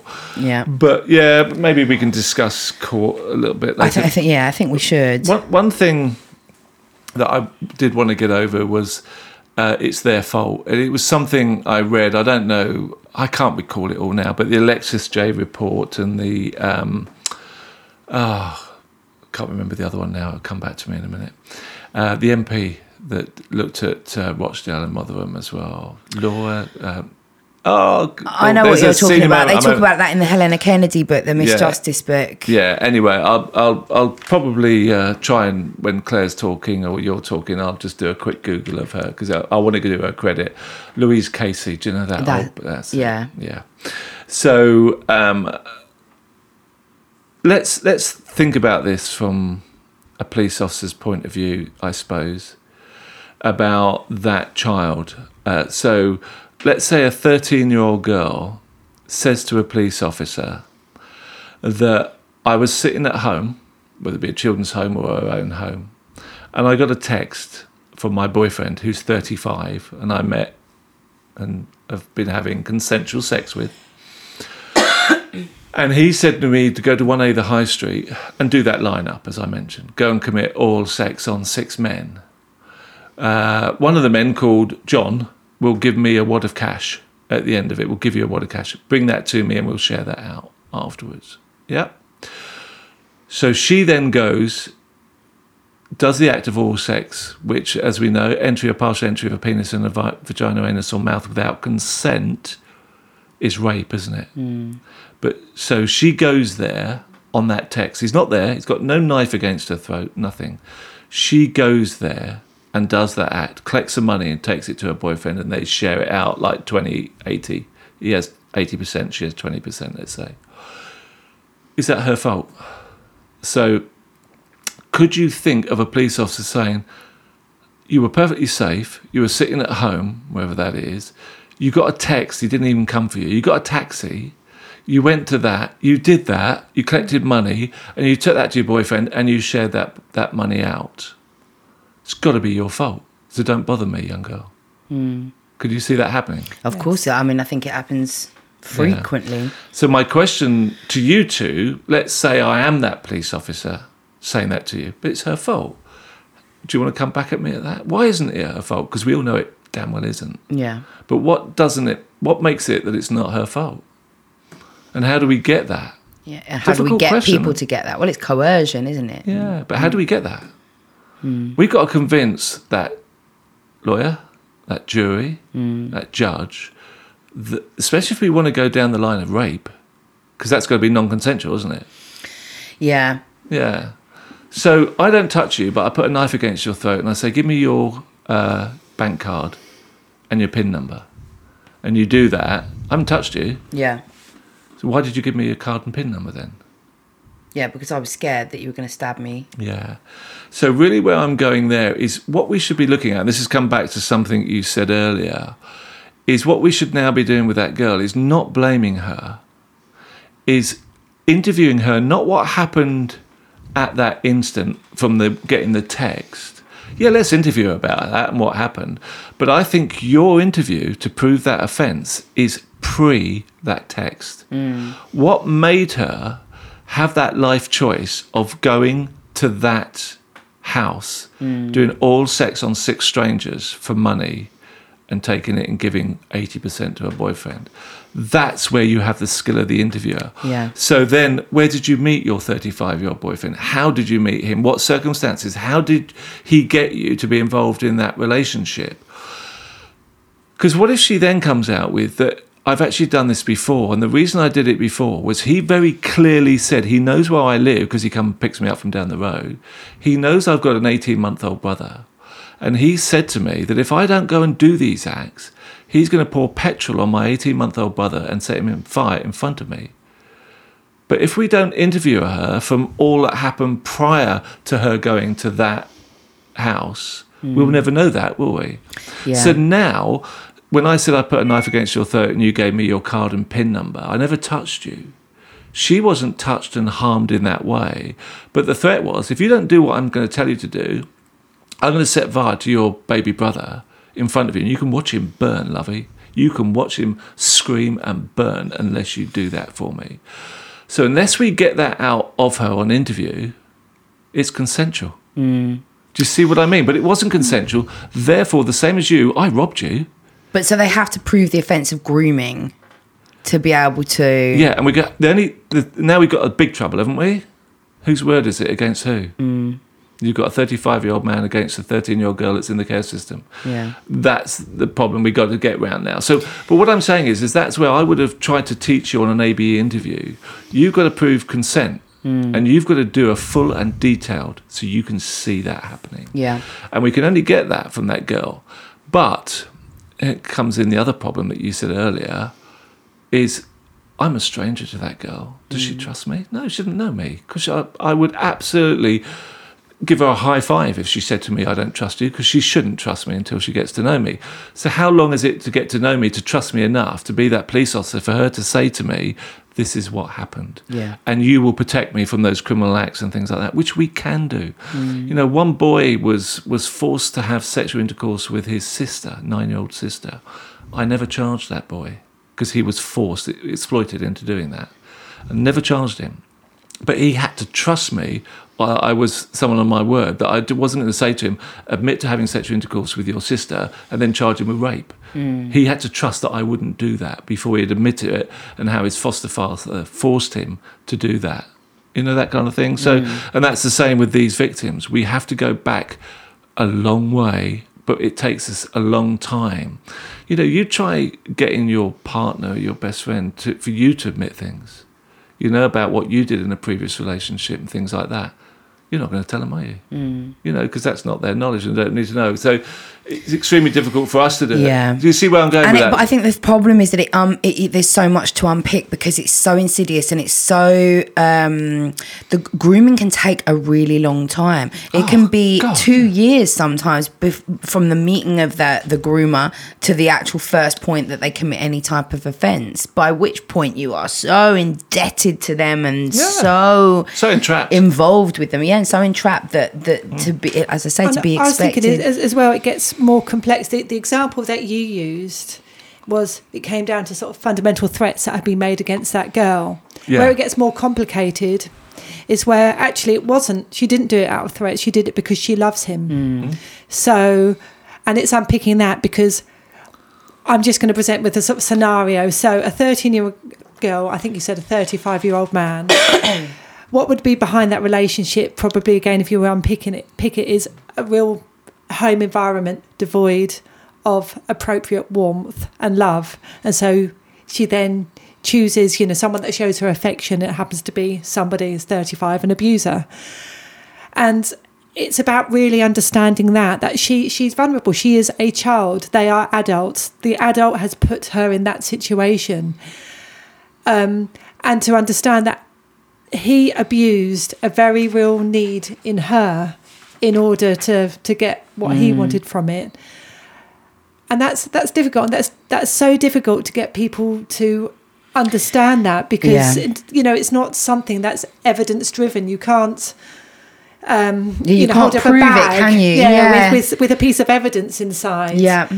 um, but this is that's a fundamental thing. It's about the exploitation because she is a child. So, if just say we'd, we'd all agree it's wrong, isn't it? That if if somebody, even if they're peers, if in their twenties, um, one person walked into another person's house and he says, "Oh, but he he handed me over the money. He handed me over it willingly." We first we thought, "Well, that's fine." Well, that the second person has given that money with consent. But then we find out that second person has got maybe severe learning disabilities and they tend to say yes to everything. Someone mm. smiles at them, they say yes. We know that that's wrong. We mm. know that that person has exploited the person with learning disabilities. This is the same thing. Those young people are being exploited because they're children. They're often damaged children or very manipulated children. Yeah. And I'm picking that it's so, so difficult. But that's what they yeah, are. it's incredible. I think it's important to say that actually this can happen to any child. It really can happen Yes. to anyone, and it has happened to children who've grown up in loving homes and and, Yeah. and had a great time. Uh, you know, being raised fantastically. However. In the vast majority of CSE cases, what we know is that young Yeah. people tend to be vulnerable. They have unmet and, needs. and, you, and you're right. I mean, it can happen to every child, but they are just a higher risk. So Robin described Yeah. that child in that in the soap bubble. That Mm. is a high risk child because they're surrounded by people that notice, that care, that love that child. yeah, So who you as an exploiter, as a as a perpetrator, as an abuser, You're who are you going to gonna go bother, for? yeah. No, they're they're too. You know, I'm going to get caught if I go for that child. Yeah. I'll take this child. Yeah, if if I went into Claire's school and I was uh, talking to her colleagues about basic child protection, safeguarding within schools, one thing I'd be saying to her is eh, to their sorry the staff in her school was that do not blab out in the corridor, the staff room, the classroom about child A and their problems with their parents who are going through a divorce and mum's a bit of an alkie and dad's just been arrested for drug dealing and this has happened and that happened and that because what you're doing then is telling potential perpetrators where to go. You're giving them a mm. handshake to the vulnerability of the child. And that's why I'm, I'm very strict with professionals, teachers especially. Keep it between you and your designated person within the school about the vulnerabilities of children in your class that you know about. So you're not giving unwittingly to somebody who's joined your school to abuse children because you go to where your commodity is, isn't it? If you want petrol now, you go to the petrol station, wouldn't you? If you want a child, where are you going? Yeah. Yeah. So don't give them that uh, vulnerabilities. YouTube has got very short. I think it's I've forgotten how long it is now. Two minutes, three minute clip from a bloke called Jack Reynolds, and he is an American convicted paedophile who's a professional. Just have a quick look at it if you can find it. Just I suppose type in sex offender Jack Reynolds something like that in YouTube, and he's sitting there saying how he sexually abused boys, and you'll see him probing the bubble. What he's saying, listen to my bubble, like, and he's looking for the dents in the bubble, uh, and he says things like. They don't have this, don't have that. Parents are divorcing. All these are dents in bubbles. Mm. Keep them to ourselves, professionals. Don't go spreading that in, out in the staff room. Because if I was the perpetrator and I was working in your school, I'd be listening to you. Yeah. In fact, I'd be asking you, "Oh, what mm. about little Jane? Yeah. What do you know about her?" You know, so it's that kind of thing. It's So but- the, the the vulnerabilities are bad home life, some Can form of be. Mm. domestic violence or abuse in in the past. Children in care are particularly vulnerable. Or children with some kind of experience of being in care or neglect under social services. Children with learning difficulties have particular vulnerabilities.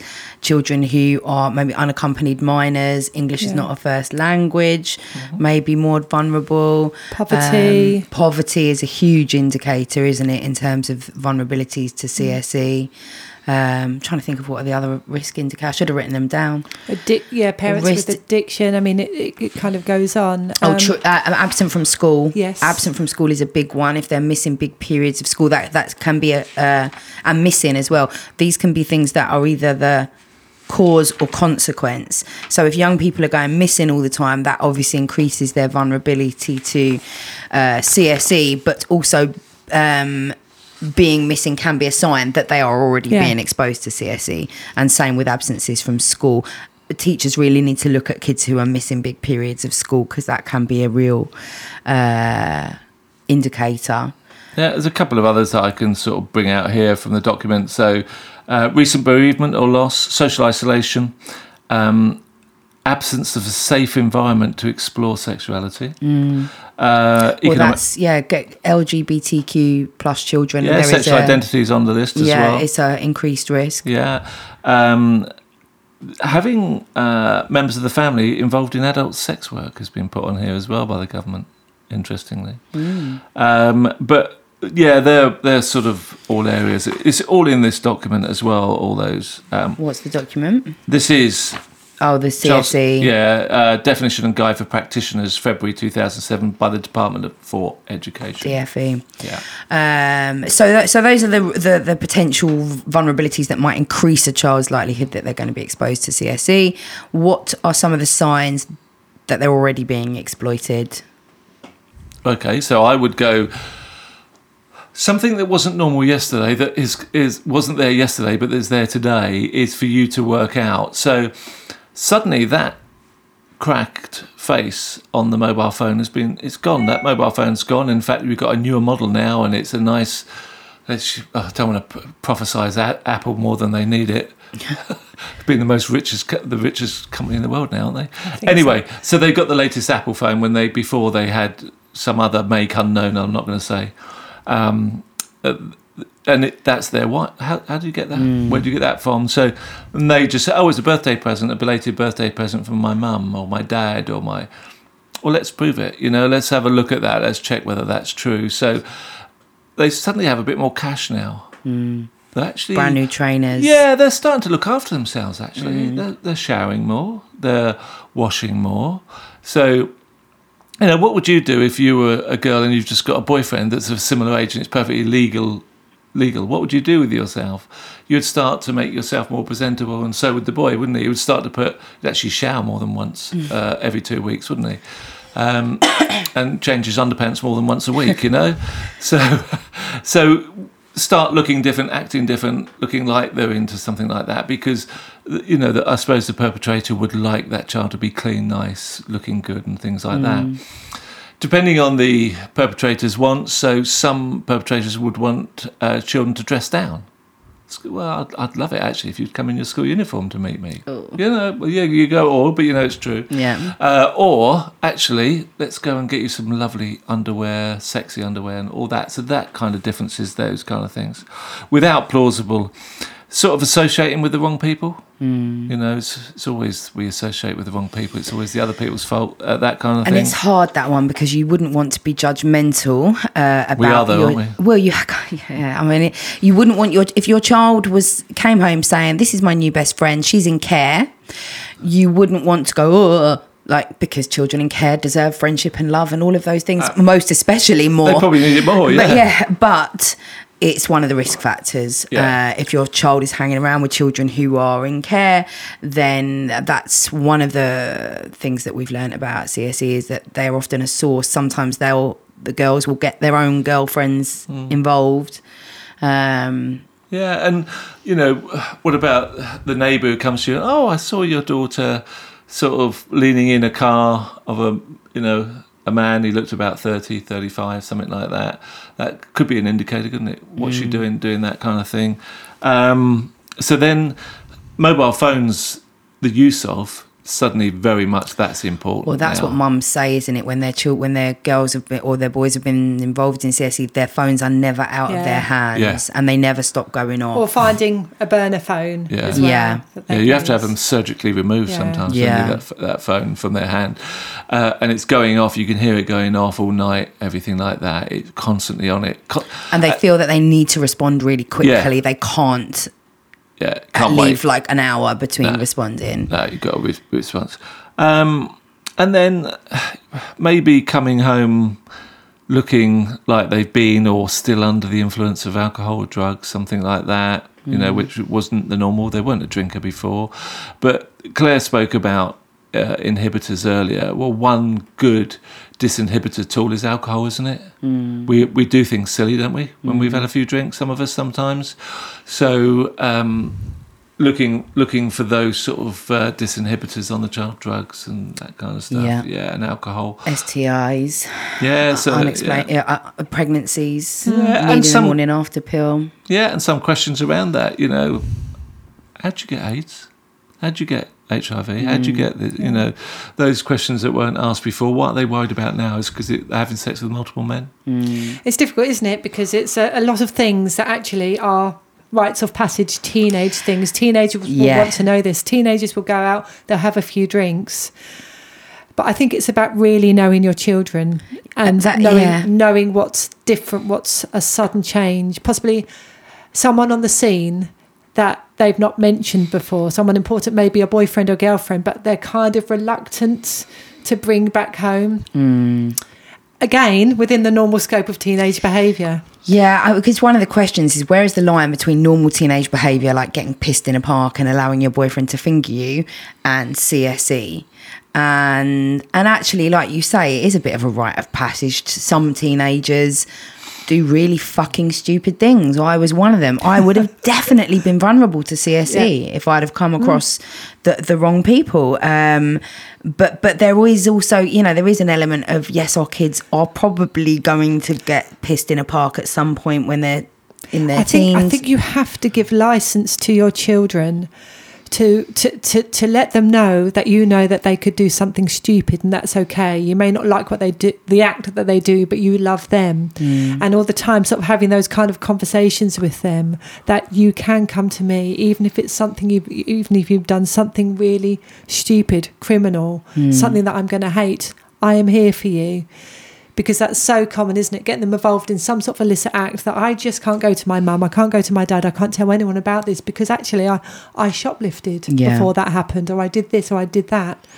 It's particularly have- common, isn't it, with image-based abuse? Yes. Because there's there's obviously different models of child sexual exploitation, and one is the kind of grooming boyfriend model where they, you know, make the child believe that they're in love, and then they end up mm, trafficking them or passing them around friends to, to make money through prostituting the, the child, was, although the right word is not prostituting, it's raping, I guess. Um, but then there's the other side of CSE, which is the kind of more image based stuff, which is where people will blackmail young people to send more and more explicit images online. And children are often really ashamed to say to their parents, Yeah, I sent a picture of my boobs or, or you know, penis you or whatever. You have to have these uncomfortable conversations with them. You have to explore the what if, despite the kind of, oh, mom, oh, I don't want to hear this. And what do you know? And, you know, you have to have those conversations because actually, let's hope and let's pray for 99% of children. It's a conversation with the teenager that will never need to go any further. Mm. But you just don't know. You just don't know that actually this is something that your teenager really, really needs to hear because this is happening to them. They're not going to. They're not going to drop everything and tell you mm. Oh. that you need to put it in them. What to do? What to do mm. with? Think, go back to the bubble. So, what would you say to your son or daughter to keep that bubble out tight around image taking, things like that? Well, we all explore. So, um, what's that actor who's done that? Her images were sent out. It's just been advertised. Was it Billie Billie Piper? Billie Piper. So she's admitted on the, in the metro when we were coming out today that she did. She has taken naked pictures of herself. Yep. So I would be saying to uh, my daughter, okay, remember, once you take with something like an iPhone, uh, you know, a, a phone and whatever iPhone, Nokia phone, whatever, Samsung. Once you take a picture of your yourself, remember that that potentially will never be destroyed or deleted, especially if it's gone to the cloud. You know, Apple will have that, Google will have that, and it will be there forever. So remember that before you go click, take, that it could go up there. The other thing, say you do have a boyfriend that says, I would love a topless picture, and I'll send you a dick pic back if you send me a topless picture. Once you take that picture and send that to that boyfriend at that time, who you then know that you're going to live the rest of your life with, and you're both going to celebrate your golden and diamond wedding together, because that's what they think, don't they, at that age, yeah? That once you send that to him, you have lost control, totally lost control of that picture. It's gone. Now that boy can do anything with it. And don't believe in the sort of prince and princess stories.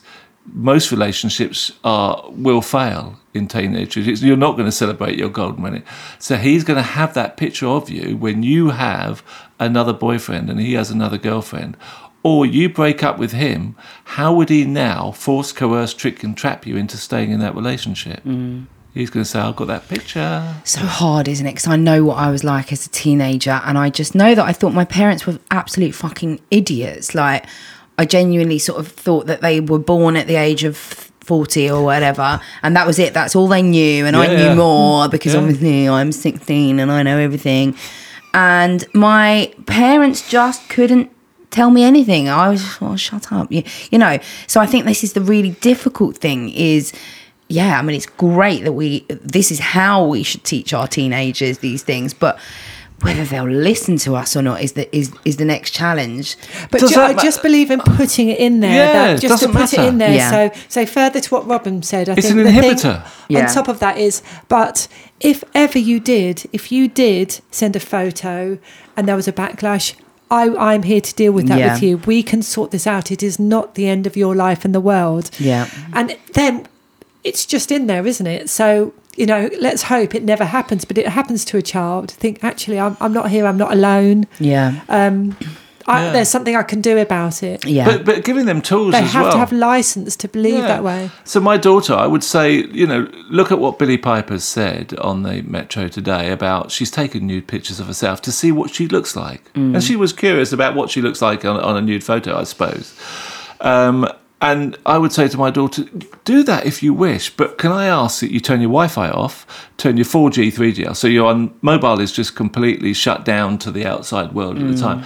Then take that photo, have a look at how you look like naked, then delete the photo, and then turn your Wi Fi on and turn your 4G on and things like that. Hmm. So, what I'm saying to her is that I don't mind you taking pictures of yourself like that, but try hmm. to stop it getting out in the big wide world. Yeah. So then she would fit, she could come to me and say, Dad, you know what you said to me about. I didn't. I did take a picture just to see what I looked like, but I left 4G off. My boyfriend's now got it, or he took a photo of my. Fo- he got my phone and took a hmm. photo of my pho- phone photo, and he's and so she. I'll say, oh, that's fine. Right, let's deal with that. Let's go and have a little word with that young man, and let's see if we can get that picture recovered and done Yeah. that. Because You've otherwise, set police, up that isn't it? scenario of trust. And Yeah, and I think if you set your expectations so high for your children that they think, God, if I tell them this, they're going to be so angry they're going to kick me Mm. out they're going to do you you have to give them license that they're going to make mistakes and they might be quite Yeah. big ones and that we're here if you do and it's it's difficult because they will look at you they will think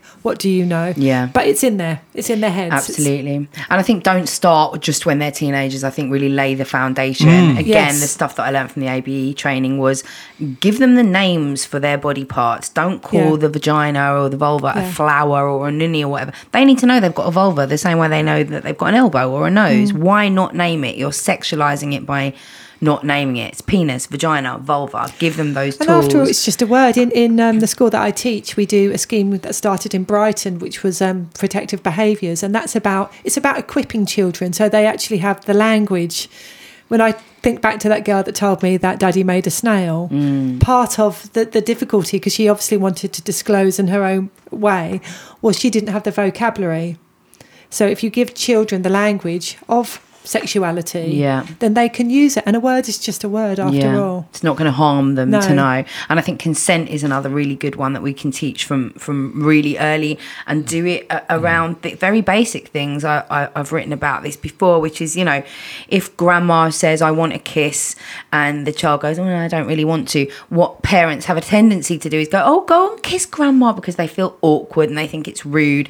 And then what we've taught children is that they have no right to say no and that they have to be polite. And if somebody's, you know, in a superior position to them, then they have to go along with it. But we must teach our kids that if they say, no, I don't want to kiss grandma, we're like, okay, cool. That's your choice.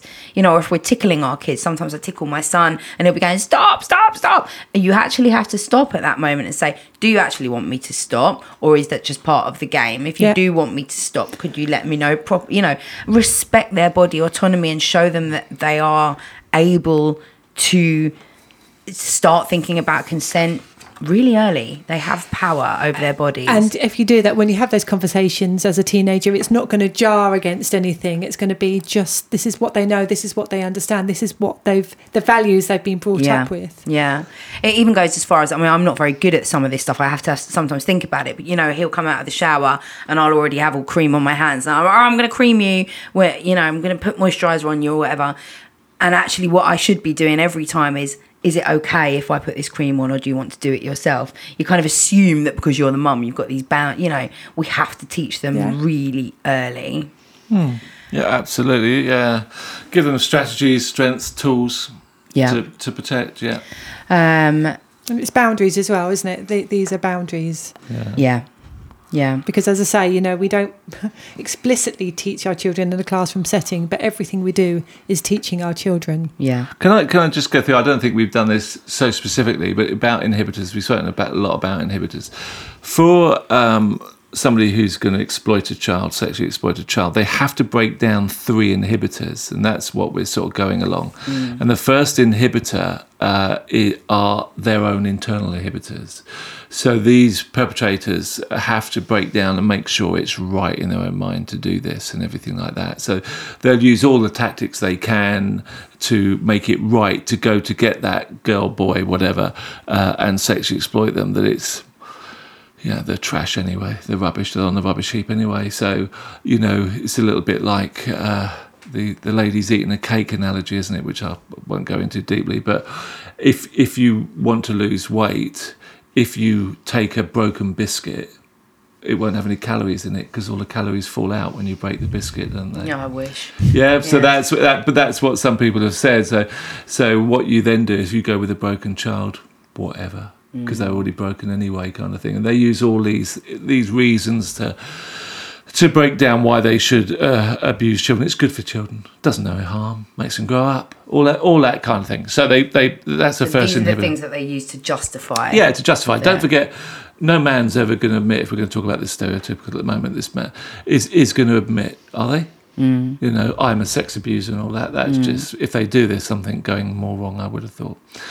So, the second inhibitor they have to break down is external inhibitors.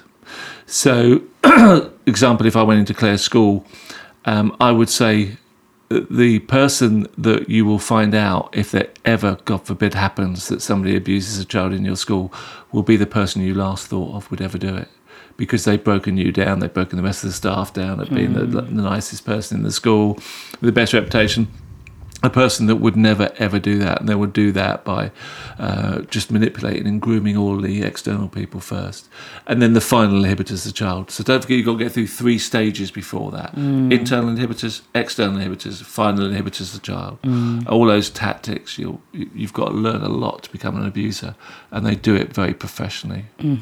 Yeah. It's quite sickening, isn't it? Yeah. So, so I guess I, th- I don't I, don't- I hope we've made it clear in this in this podcast that there's kind of difference between CSE and sexual abuse, and and that. I know, I know we spoke at the beginning. Differences and one in the similarities, same. isn't there? But kind of, you know, the sexual abuse tends to happen within the home. Sexual abuse tends to be perpetrated by a relative or someone very close, a trusted teacher, and it's kind of clandestine, secretive, touching in the night or at any opportunity that they can take. Whereas CSE is quite a different model. So when we're talking about child sexual exploitation uh, and we're talking about child trafficking and things like that, it, we're talking much more about teenagers. Tends not to happen uh, very often uh, with CSE. The victims are usually 12 or over, and child trafficking. So the kind the kind of victim that they choose will be slightly, you know, your your classic paedophile will probably go for the younger child within the home, whereas your CSE is more likely to be a teenager who they can engage in some kind of money making somehow Yeah, from, so- from their body. Going back to the sort of definition, so either some kind of game, financial, whatever Yeah. game, or for kudos, for, for status and things like that. Yeah. You know, if I have sex with that 14 year old girl in front of you lot, doesn't that add to me? It's a little bit like putting a gun to someone's head and pulling the trigger. again- now, Yeah. How important that is, that sense of identity to a teenager as well. Yeah. And so we spoke about some of the indicators for CSE, but just some of them because one of the questions here is that uh, because of the signs of sexual abuse might be different. Hmm. So, you know, with CSE, one of the warning signs is missing lots of school, whereas one of the things that um, we learned, or that I learned when I was studying, uh, was that um, children who are really happy and thriving in school is not necessarily an indication that they're not being sexually abused. So for younger children who are maybe uh, be being abused in the home, the indicators might be slightly different to the CSE ones. And there are things like bedwetting and Yeah. uh, changes in behaviour, becoming withdrawn. But actually, you know, you know we, we, we always, social workers and police will go to schools to say, what's this child like? How are they doing? And schools will often say they're doing really well at school. They're having a fancy, you know, they're, they're, they're really thriving.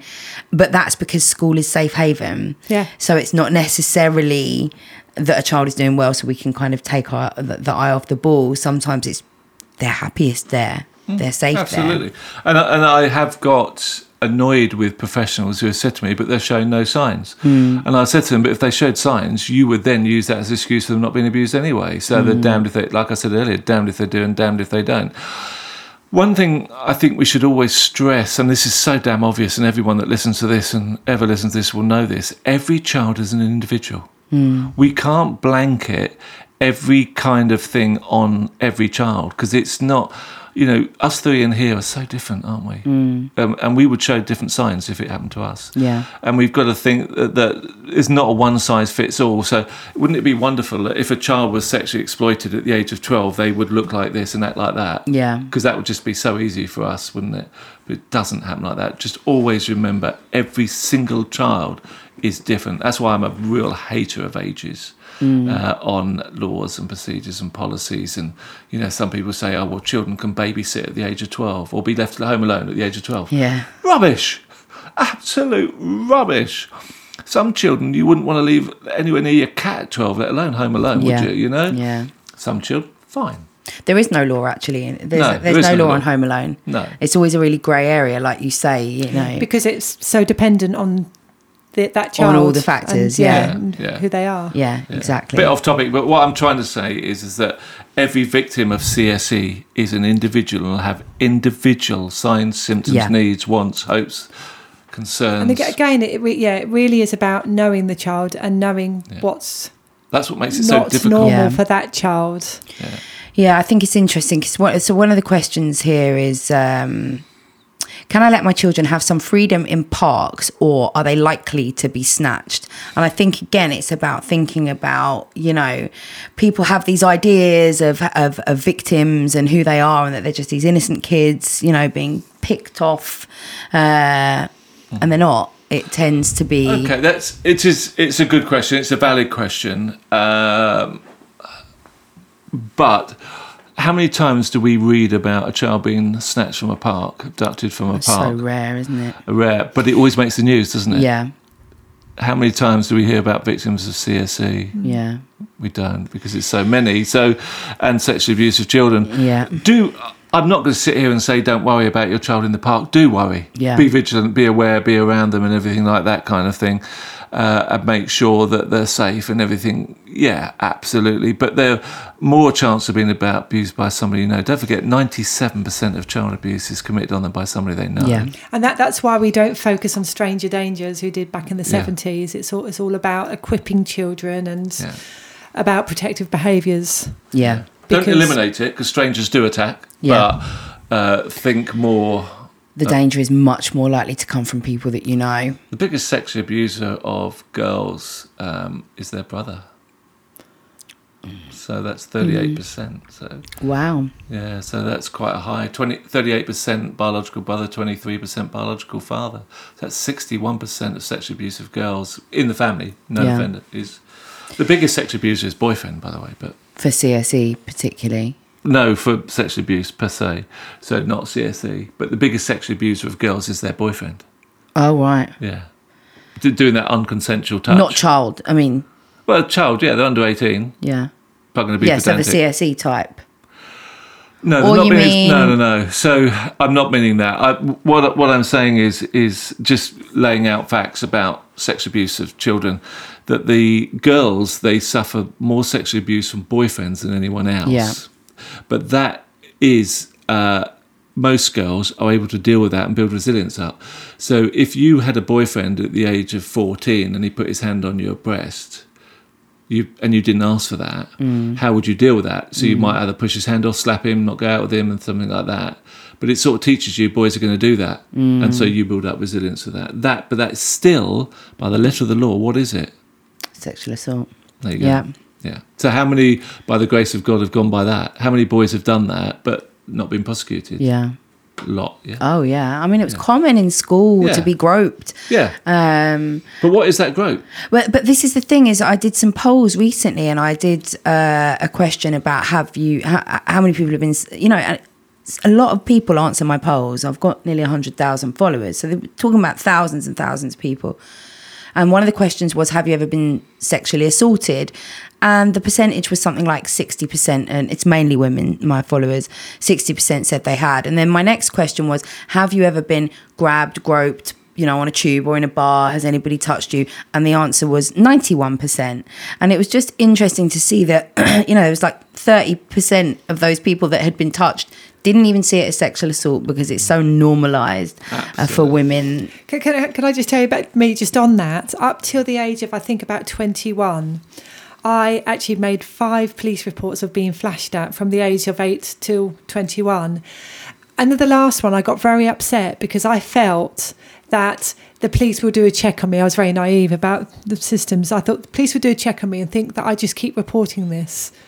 And my mum actually pointed out, she said, no, it's not that. It's, but you think about their internalizing. I had the exact same thing. But my mum said, Claire, it's, it's not about that. It's about how prevalent it is in society. So five Yeah. different reports from eight till twenty-one. Yeah, I had exactly the same thing with flashing incidents. I think it was 11. And the last one I reported was a guy uh, wa- wanking at me on a tube train. And I literally had the very same thought that actually police are going to think I'm insane. Yeah. They're just going to think I'm this woman who just enjoys ringing them to pretend that I've been flashed at. Uh, and then that put me off. The, the, Yeah. Then the last time that I was flashed at, I didn't report it. A, because I thought, well, nothing's ever happened as a result of me ever reporting it in the first place anyway. And B, because I don't want them to think I'm mentally ill. Um, Always report. I know. Yeah. I've learnt this now. You know, this was many years ago. Even if it's just for the police to build an intelligence program up, and they, if they do catch somebody, they'll look through the reports and think, "Ah, matches that description." You know that kind But of I'm thing. just just think, thinking can for come. myself. It was describe myself as you know, I, not unintelligent, brought up in you know love and warmth. Mm. So somebody that's not brought up as a sort of a damaged person, and I'm thinking that. So Mm. I felt very much the same. I'm not sure that I'd report this in the future. Thank God it hasn't happened since. So if I'm feeling like Yeah. that, when actually my resilience is quite strong as virtue of my my background, what are people that haven't far more vulnerable than me? What are they thinking? Yeah, absolutely. It just goes to show. One of the questions that people asked was, um, is it worth reporting historical sexual abuse? Yes. Absolutely, isn't it? Yeah.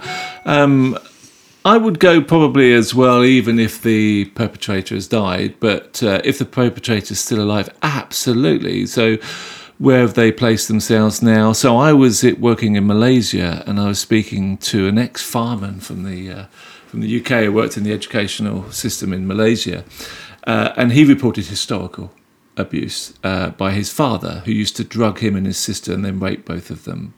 Um, uh, and so he reported that, and his sister worked with him in the same school in Malaysia. And she then corroborated what he said, and we were sort of talking about that quite casually. But uh, I said, You must report that because he's still alive. And when we checked on him, he was still alive. He's working with children. Oh God. So, you know, So, so, it's very worth it. very worth it, even though it's historical. We're not going to say, oh, well, he got away with that one. No, no. Yeah. Um, and yeah, it'll be difficult, but I found that I got quite a good conviction rate with historical cases as well. Better than I did with children, Yeah. to be honest, unfortunately. I think was it you who taught me told me about a case. Someone told me it wasn't a case that I worked on. Somebody told me about a case where somebody had reported historical sexual abuse. It was about twenty years prior. I think she had an uncle that used to come into the bedroom and touch her and abuse her, and he always used to ejaculate on the wall No, in the yeah, corner. I know which one you're talking about. No, I think if, if I say this one, will this ring a bell? What he used to do was he would rape her. He would then wipe her with a tissue. Yeah. I think And then he would throw the tissue so he didn't walk out of her bedroom with it in his hand behind the wardrobe. Is that the case? Mm. No, it's Oh, a different. right, So what? one. So he always used to ejaculate in the corner on the wall, Ah. and then like twenty years later, the police had the you know good They sense found the same wallpaper, to, yeah. and they DNA tested it, and they were able to find his semen, and he was convicted. Hmm. Um, so even but even if you don't have evidence, I think it's still worth reporting, um, and and you should be believed. And if you're not, then there are uh, serv- support services, the Survivors Network, There are some good NAPAC. There are some great ones. I'll Yeah. give the information when I am. NAPAC, I'm a lover of, by the way. NAPAC are brilliant. So Absolutely, you can yeah. find them at www.napac, I think it's .org, Maybe. might be .co.uk, but they're brilliant. They are brilliant. Um, but but yes, it's it's worth reporting. But I think we do have to have a conversation about the Crown Prosecution Service, the CPS. I think part of I think what a lot of people may listen to this podcast and go. Oh, you know, you're talking about this as if, you know, it's just really easy to report and everybody gets justice. When actually, what we know is that um, justice in these kind of cases, particularly in uh, CSE, grooming, uh, sexual abuse, the the rates are extremely low comparatively to other types of crimes, especially. Um, a- and there's a whole layer of things that contribute to that: the CPS, the police, juries.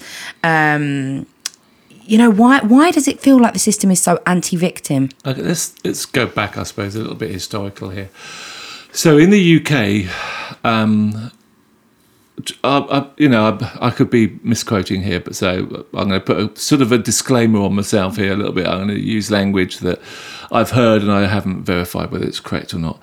But we say words to the effect in the UK that best ten guilty go free than one innocent is convicted. Yeah. Uh, I absolutely actually, being an ex-police officer, believe in that. I do believe that you know justice should be met out on the right people, the guilty and not the innocent, and things like that. Um, and so the burden of proof here is always on the prosecution. They no defendant has to prove they didn't do it. The prosecution has to prove somebody did do it. Yep. So the burden of proof is totally on us to prove to a jury, uh, these 12 people, that this person did this at this time. So when you have something like a child that tells you that daddy uh, put his finger in their vagina whilst bathing them, Yeah, the case that you're talking about. So that's what comes. We then interview that child forensically, the ABE interview, as you said, that five year old. And the child gives us a five year old description, a five, cognitive five year old description of daddy washing her, and then his finger went and made my nunu sore. Yeah. What do you use your nunu for? I use my nunu for going for wee wee out of. Okay, so th- th- that's what we've got. Yeah. So we've got that. What do, do perpetrators of child sex abuse call round witnesses? No. Mm. So it would be daddy's special time with his daughter in the bath. Mum would be downstairs making dinner, whatever, while daddy and daughter have their lovely time because he's at work all day, bless him. And it's a nice bit of social bonding between daddy and daughter. Mum would never, ever believe that dad would do that in a million mm. years. Ever. He's just, she wouldn't marry such a bad person. That's beyond her to do that as well. So she can't believe it. And if she does believe it, she has to go through tr- so much turmoil, all that kind of thing. So we then take that to court. Whose word is it against? Whose word is against whose?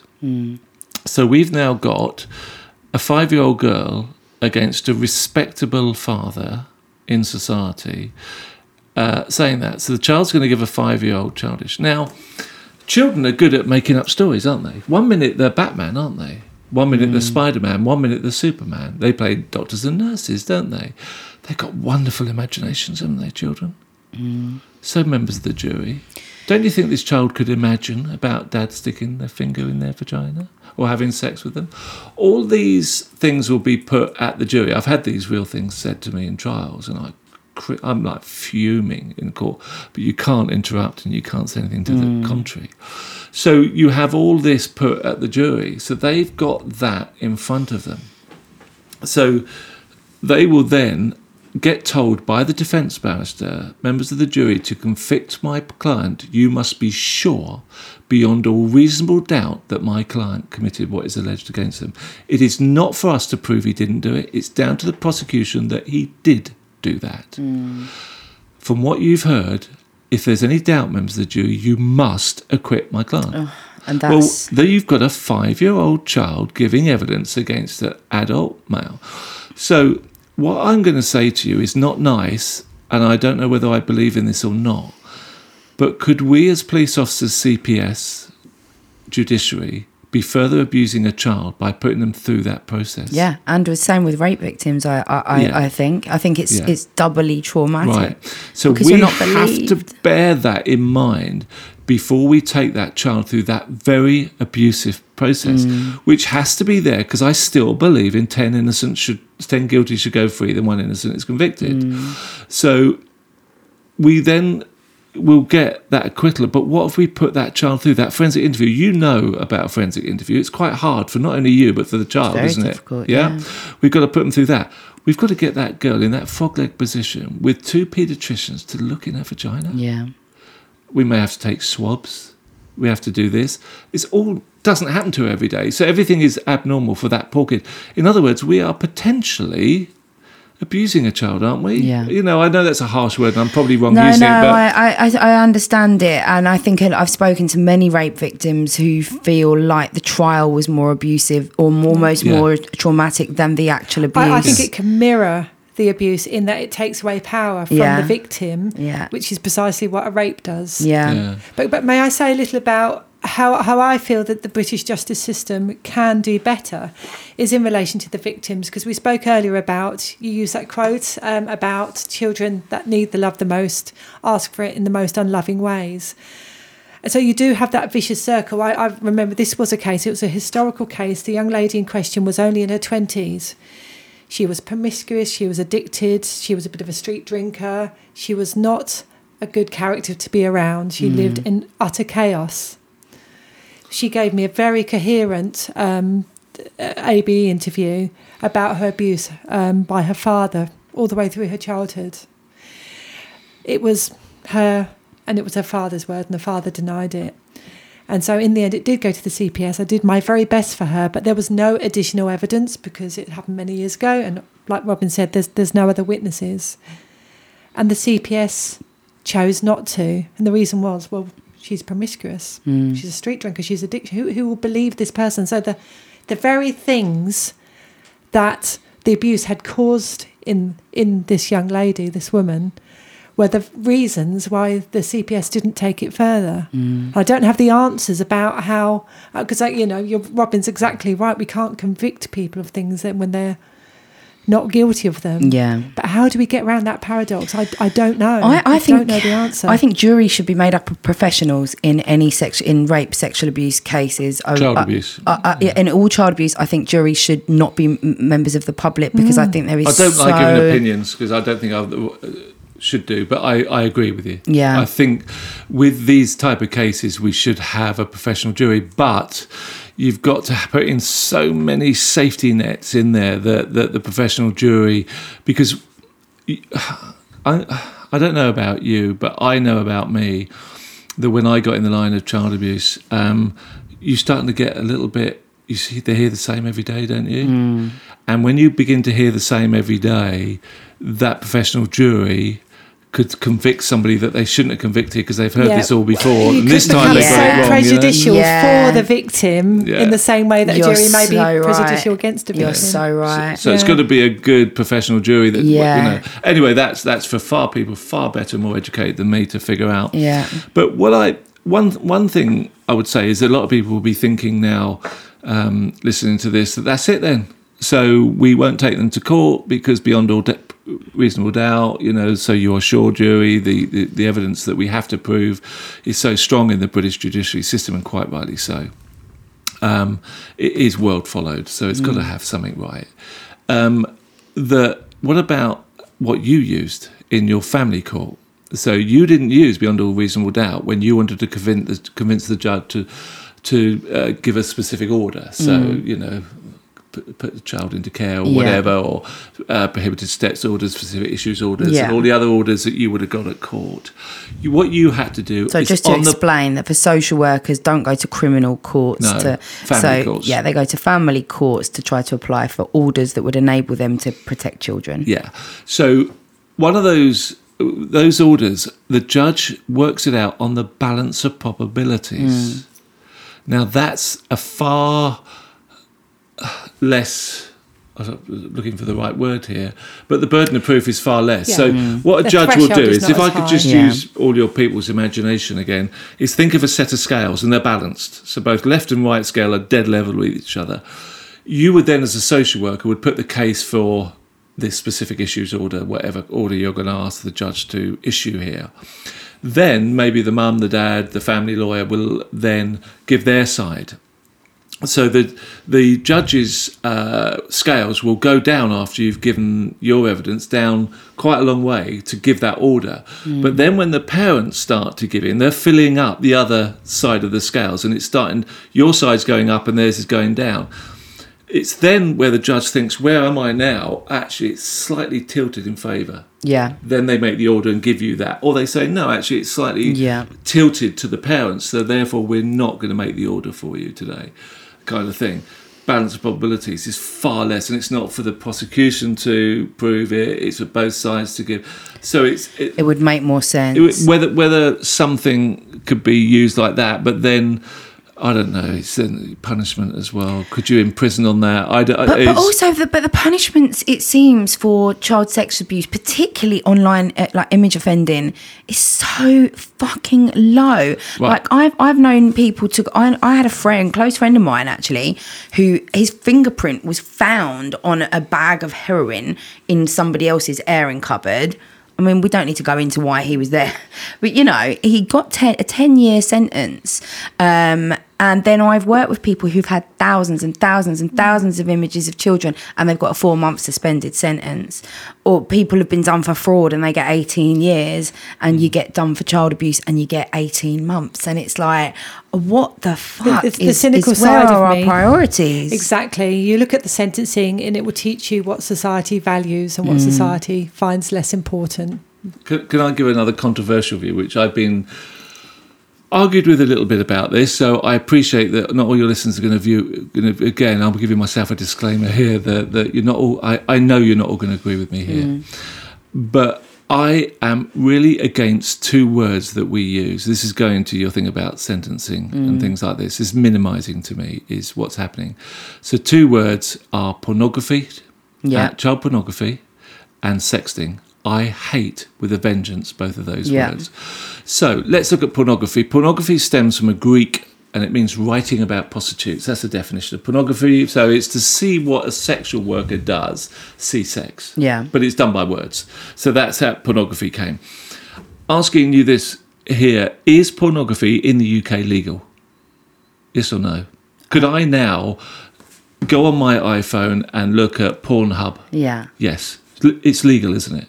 Perfectly legal for me to go on I want to watch porn.com. Yeah, perfectly legal. Nothing wrong with me watching that whatsoever. When I was a paper boy back in the many years, hundreds of years ago, I used to deliver in a in a plain brown uh, packet through people's pornography, didn't I? Mm. With Mayfair, Penthouse, or whatever else. Top shelf magazine. Yeah, that's it. Yeah. So pornography's always been le- lawful here in the mm. UK. So we're talking about the UK because not all countries is it legal, but it's legal here.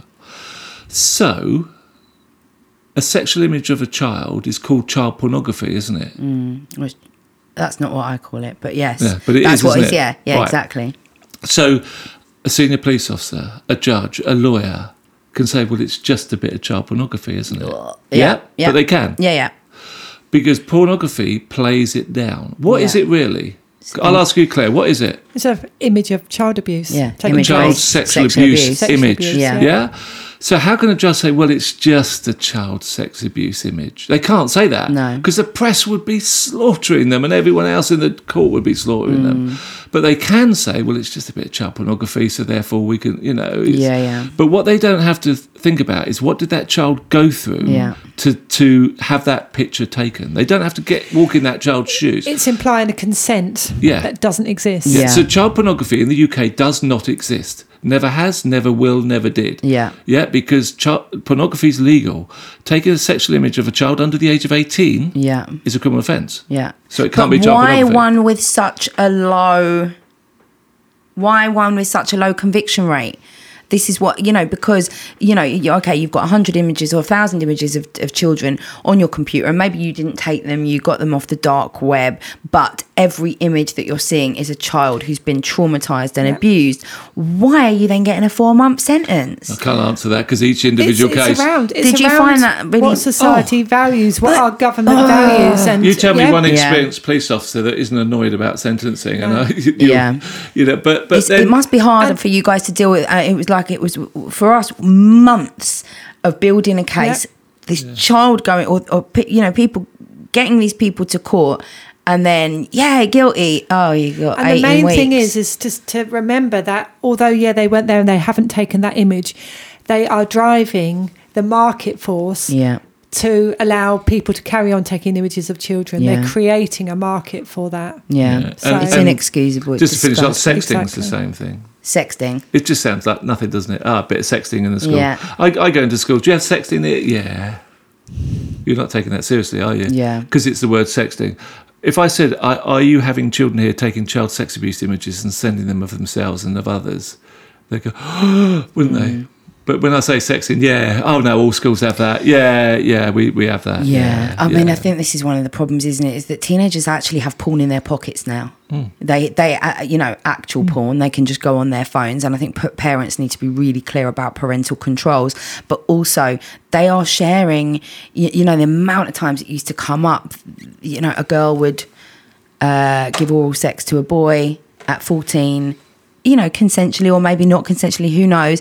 But that image would be videoed, and everybody in the school and all the surrounding local schools would get sent that in in their on their mobile phones, and and actually they are sharing images of of a child. Mm, yeah. It's criminal I- images, and I think it's really important to talk to our teenagers about that. You receive these images in your phone, you tell someone, and then you delete it immediately. You do not share it, otherwise you are distributing child porn. even showing. So if I pick my phone up now and show you an image of a child on there, Yeah.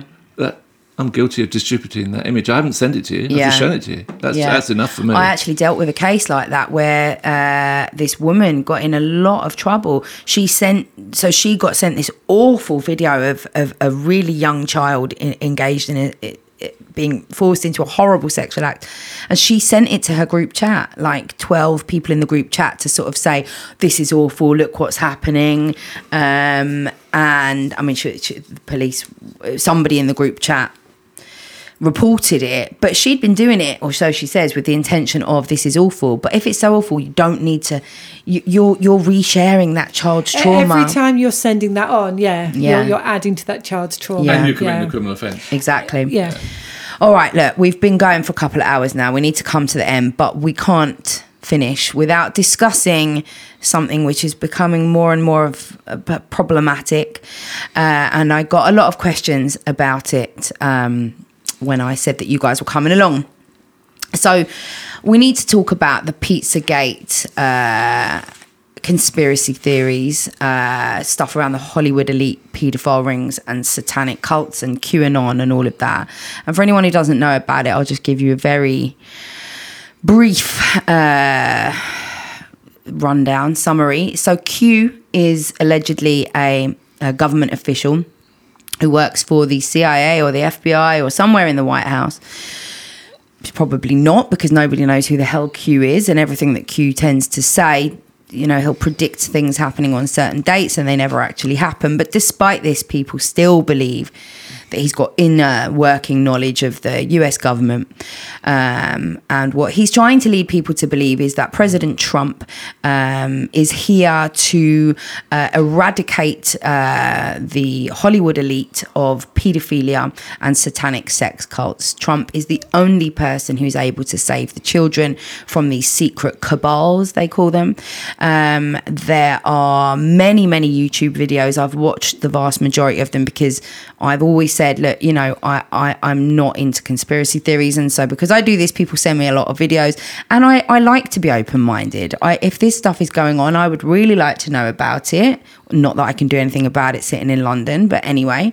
So I've been open minded about it and I've really looked at the stuff that these people call research, which isn't research, it's YouTube videos, unverified, starring people who claim to be whoever, but there's no verification of that and they all talk about um, oddly enough all of these these elite pedophiles are democrats.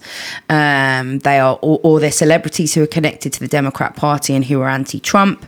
And uh, what they believe is that there is an elite group of hollywood um, stars who um, traffic children uh, for the purposes of having sex with them and drinking their blood and also getting their adrenochrome, which is again unverified by scientists, but apparently if you kill children and you take their adrenaline, it can make you stay younger. A lot of this stuff around the um, uh, the the blood drinking actually comes from anti-Semitic tropes and myths from many years ago that we used to justify mass killing of Jews. Um, and I mean, lots of people have tried to explore these conspiracy theories and have found absolutely no evidence. Um, they all came up in 2016 initially when Trump was trying to get into office, and they're coming up again now in 2020. Um, and it's quite scary. I mean, there was a Save the Children march in Liverpool this weekend, um, and and and people are really hooked on this idea that this is real. That there is millions of children. That Hollywood is the epicenter of child trafficking. Millions of children are getting stolen from Disneyland and other places and taken to these Hollywood elites where they're like farming children. Uh, and Trump is really the only person that can do anything about this. Um, and and so people in the UK are really hanging on to this. Um, and they're not bad people. They're people who want to do something about child abuse. Um, and yeah, so they had a march this weekend, a Save the Children march. Um, but but but my thing is save the children from what which children? Because we've sat here and we've had this long conversation about actual child abuse which is happening everywhere in liverpool glasgow manchester london and hollywood definitely. There is abuse everywhere. So we're not denying that it's happening but um what do you think about these pizzagate and and qanon theories? Yeah, I, I don't think. Yeah, it's, it's a difficult one to answer. But remembering my background, so being in police, and I work on facts. So you would have to give me the facts. So where's all the names of these children that have gone missing? Parents would have reported these children missing. So where are their names? Where's their details? Where's the missing reports Yeah. from the children from Disneyland, like you said, etc., etc. Where's all that?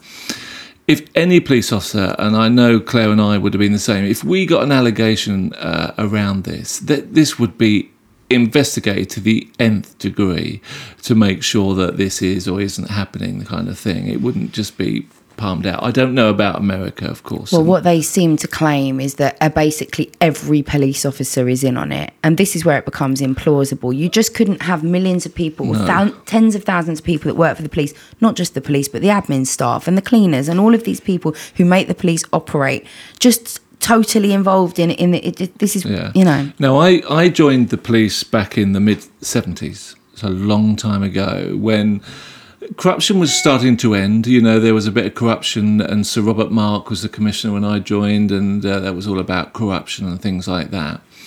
The Met Police had 38,000 officers, I think, at one stage. I was very much an individual.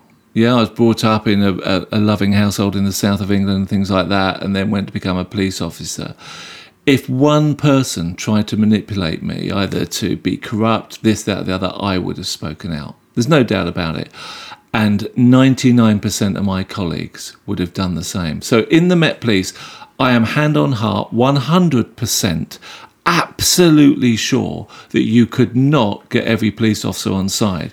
You will get some radicals, you get some bad police officers, absolutely. Yeah, you will get criminals as police officers. I'm not going to deny that ever happens and things like that. They're not all perfect, far from it.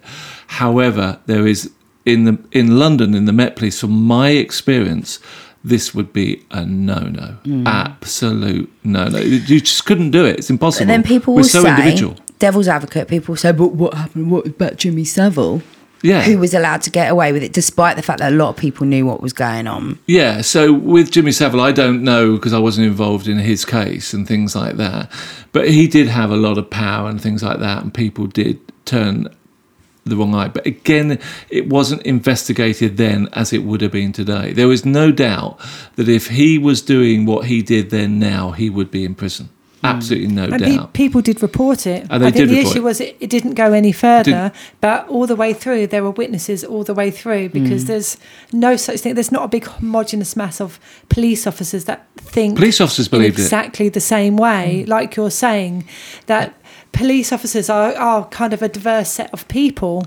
Probably could be more diverse, I know that. Yeah. But they are a diverse set of people. And, you know, like, like Robin says, that how that, that you, you have the kind of the same range of characters that you do in society from your corrupt officers, hopefully very, very small amount in the police to your officers perhaps more right wing, officers that are more left wing. Mm. They are not one homogenous mass of same thinking robots.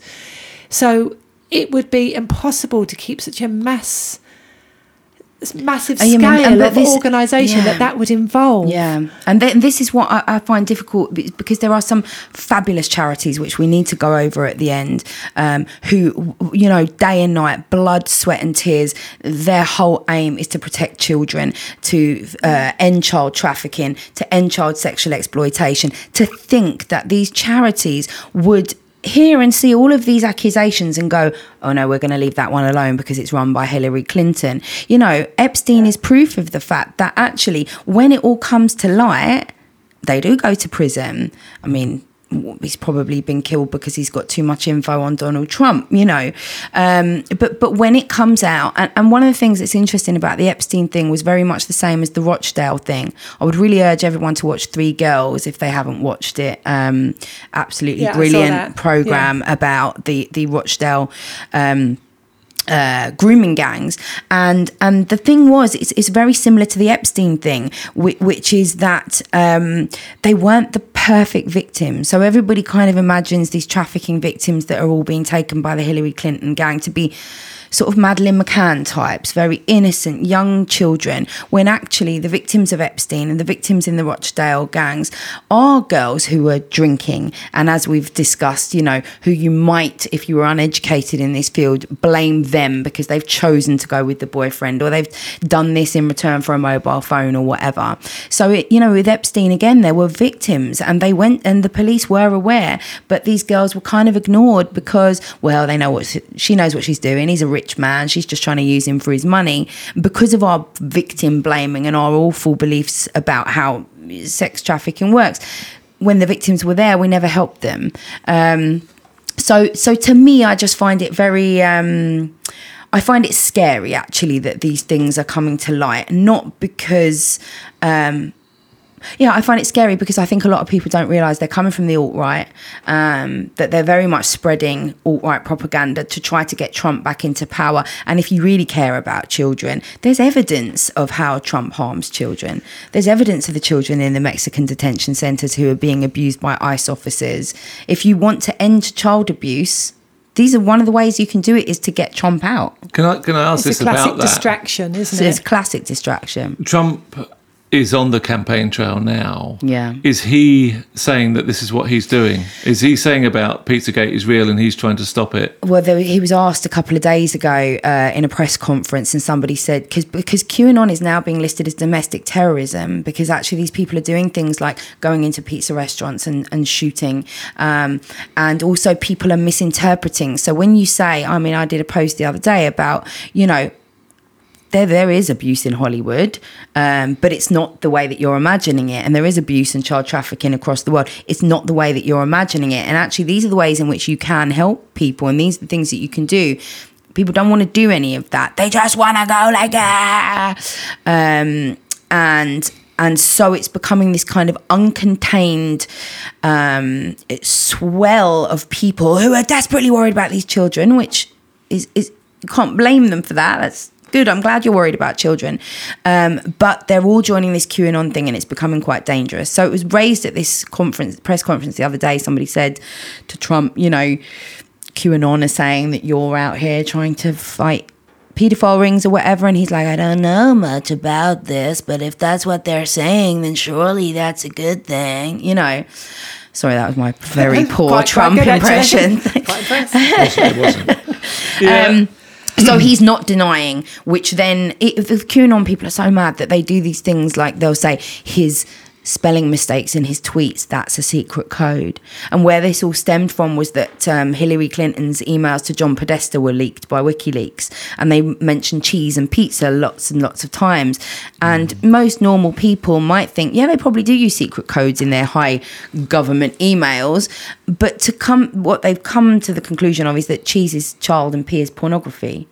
The fact that you even got there is you're kind of fucked up like because you know um so so Did I, it's did I see was if Justin Bieber touches his hat, then he's been a victim of it? yeah it's all that kind of stuff Yeah. and there's also the, i mean there's also these things like disney are heavily involved in it and disney put like a triangle is for a, ped- a pedophile code for a boy and there's a hippo in madagascar with a chart a triangle on it but people don't even know how to, how to interpret stats. You know, like 800,000 missing children in America. People are like, where are these 800,000 children? Well, you know, as police officers, if I report you missing tomorrow because you've run away from home, but then you come back at 11, you're still on the missing children stats. And then if you go and missing again next week, you're, num- you're, you're times two on the missing children stats. So 800,000 children doesn't mean that 800,000 children have just disappeared off the face of the earth they've just been reported missing. Hmm. Most of them have returned. Or some have returned back to their country's origin and things like that kind Yeah. of stuff. Yeah. Yeah. So, yeah, basically, you're saying you don't know much about it, but nothing it doesn't about But sound just- like just a normal. with urge- like you said, that you're open minded and you will watch the videos and keep an open mind to things. I urge people, if they do believe this, to keep an open mind to the fact that they could be wrong Yeah. and read up because if it's the truth, you, you can't discredit the truth. How, how can you? Yeah. But find out more, read around it. Don't just read things that feed into your belief of it. Read things that argue against your belief. If you, if you still think it's wrong, well, at least you've gone out and you've you've kind of en- opened your eyes to the possibility of Yeah. other truths. Can, can I just tell you a real case that happened? And this is on the other side of the world, in a in a country the other side of the world. And it was an allegation that a boy, uh, a young boy, five or six years of age, had been raped in a toilet by cleaners in a school. Okay, so that case then went very public, and I even now this happened a few years ago. are being told by people that nothing happened in that school. It was just a wheeze for the um, parents to sue the school and make a lot of money. Yep. And so there, nothing happened, and all the professionals in that school were innocent of that. And so I say to them, Were you there in the toilet when it happened? They say, No. Okay. So where did you hear about the innocence of these cleaners attacking this boy? Uh, where did you hear from that? Well, I heard from such and such. Were they in the toilet? No, they weren't in the toilet. So where were they? Oh, well, they were told it by somebody out. Right. Where did they hear it from? Well, they heard it from da da da. So right. So when we, I said to him, we were sitting. I was sitting actually in Thailand talking to this bloke. It wasn't in Thailand this happened, but so you're saying that the parents made this up, but the boy made a very clear disclosure before the parents were involved about the cleaners and what they did to him in the toilet before the parents even knew about it. Yeah. And now you're saying that everyone was innocent of that and the boy was never harmed. But you're saying to me, you weren't there, your informant wasn't there, their informant wasn't there, their informant wasn't there. And the final one got it from the head teacher of the school who had everything to lose and nothing to gain by it hmm. by it happening. So that's your evidence Yeah. on that case. So what I was trying to say to him is that if you're going to make a statement like that to me, back it up. You know, with somebody like the boy said, no, I made it up. I made it up so my parents could sue the school or whatever. Or the cleaners, you know, the, the, the, cleaners saying they didn't do it or whatever. So they would do, wouldn't they? Hmm. You know, but where did you get that from? Yeah. You know, so it's it's really boiling it down for me is is that I could make a wild accusation that at the moment we're not actually in London. We're in the Taj Mahal doing this podcast. Hmm. Yeah? You lot out there, what do you believe now? Where are hmm. we really? And how could you prove? And prove it. Prove Yeah. that we're not in the Taj Mahal. Yeah. Yeah? Um, I think that the, main thing for me is that if you live in Hollywood, then absolutely you should be trying to deal with with child sex trafficking in your community. Yeah, and that's likely God, to be yeah. your Weinstein types and your Epstein types. Power gives you know people privilege to abuse um, and, and you should be looking at that but if you are in tottenham or you are in hull or you are in halifax or wherever you are deal with the child sex trafficking and child abuse Yeah. in your area because you can actually do something. Do something where you can Look do for something. the signs that we have spoken about today. Report, even if you think "Mm, it might be nothing. Report, report, report, and donate and get involved with different charities. Put your money where your mouth is. If you are so concerned about this, Mm. as we spoke earlier, NAPAC is a really good one. The National, um, what's it? Social adults in childhood, abuse in childhood, yeah. abuse in childhood. So Yeah. uh, another one is PACE, Parents Against Yeah. Child Sexual Exploitation. You can find them at paceuk.info. Uh, another great charity is MOSAC. If you are the mother of a sexually Mm-hmm. Mother or father. It's, mother or it's father. carers. Yeah. So mothers of sexually abused children. That's what so, it used to stand for. Right. It's now just MOSAC. So forget what it used to stand for. Yeah. It's now for parents of carers of uh, abused, sexually Okay. abused children, where they can get help to help their child. and they're brilliant as well, Yeah, aren't they? I'm just trying yeah. to find their. Um, uh, I'm just trying to find their link to. Sorry, I should have done this before. So it's mosac.org, M O S A C dot org dot UK. Um, and ECPAT are very good around child trafficking. Uh, Don't just- forget the obvious ones as well, Barnardo's. Barnardo's, Lucy NSPCC, Lucy Faithfull Foundation. Uh, ECPAT is ecpat.org.uk.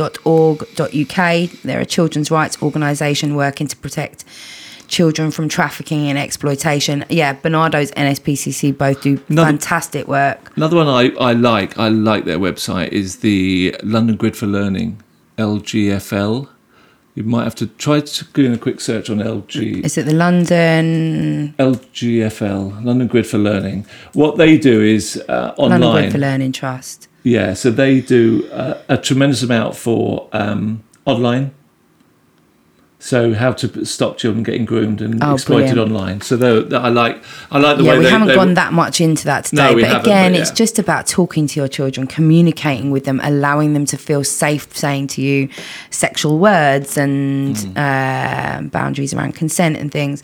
Um, so, yeah, that's a great start. Contact those uh, charities if you need support, but also donate to them if you can. Yeah, and get And the Survivors Trust is is is great as well. Um, Make sure your organisations keep this at the forefront of their mind as well. So whether you work in social care, health, schools, education, whatever, uh, charities as well, keeping yourself up to date, trained, and knowing about these things, and Yeah. you know, uh, safeguarding is everyone's responsibility. absolutely, the welfare of the child is paramount and should override and underpin everything we do. Absolutely everything. And that even extends to, you know, if you've got a noisy household at the end of your street and you've got these drunk girls coming in and out, instead of writing them off and thinking, these are annoying me, keeping me up late at night, report. They might be trafficked children. You just don't know. It's they don't look like what we think they're going to look like. They look like your annoying teenagers who are throwing bottles in the street. Yeah.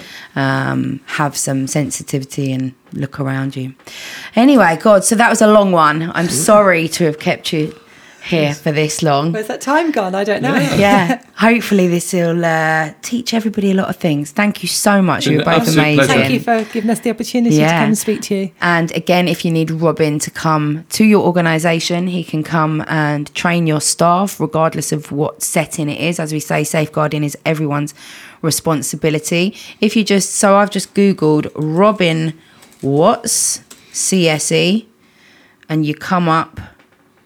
Uh, no, you don't. Oh, Raw Training Limited. That's it. Yeah. So it's www.rawtrainingltd.com and you can get more information about Robin and you can hire him to come and speak. Do not judge me on the website. I cannot create. I'm not artistic, and I did that, and I can't. It's not the best website. But I know it's I still, rubbish. I found you. It's rubbish. I managed to find you. He's not got any social media, which is probably a good thing.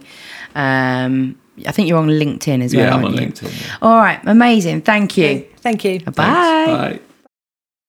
So Robin and Claire have now left, and I just had a thought. Actually, one of the questions that we didn't manage to answer, didn't manage to answer a lot of the questions because we ended up talking for a long time, and I hope you all found that useful. Uh, but one of the questions we didn't answer was, how do you cope with all of this? How do you disengage from it and manage to have a normal life after you've left work, dealing with the most horrendous things? And I think it's important to address that because also some of you may be feeling that after listening to this podcast. It's heavy, you know, to talk about child abuse, child sex abuse, which is something that's very difficult to think about and hear about and talk about. Um, you might have finished that podcast and be feeling stressed out, upset. It might have brought back memories for you. It might make you just feel sort of wired up and unable to sleep or whatever.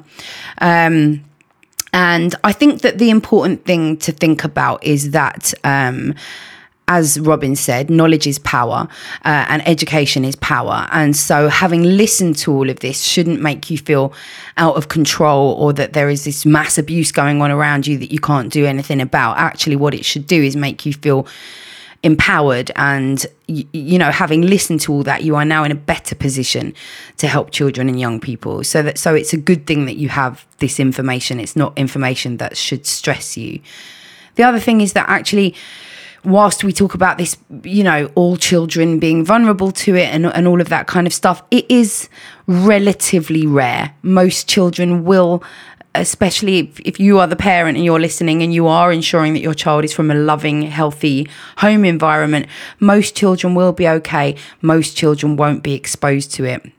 But of course, many children are. And having listened to a podcast like this, or if you work in an environment where you're exposed to awful things that are happening to children, then you do have to find strategies for uh, working through that Therapy is incredibly important. Uh, utilizing supervision if you are a professional and you are in a workplace um, where you're dealing with these things, make sure that you have a good relationship with a line manager, somebody who can offer you regular supervision don't feel worried or scared or embarrassed to talk about the fact that this has deeply affected you. You know, it doesn't make you any less of a professional if you are affected by it. The thing is, being a professional working in this setting, you can't get emotionally invested and you can't become emotional about every case. If you did, you wouldn't be able to. Uh, give justice to those children. You have to be able to hold it together for them.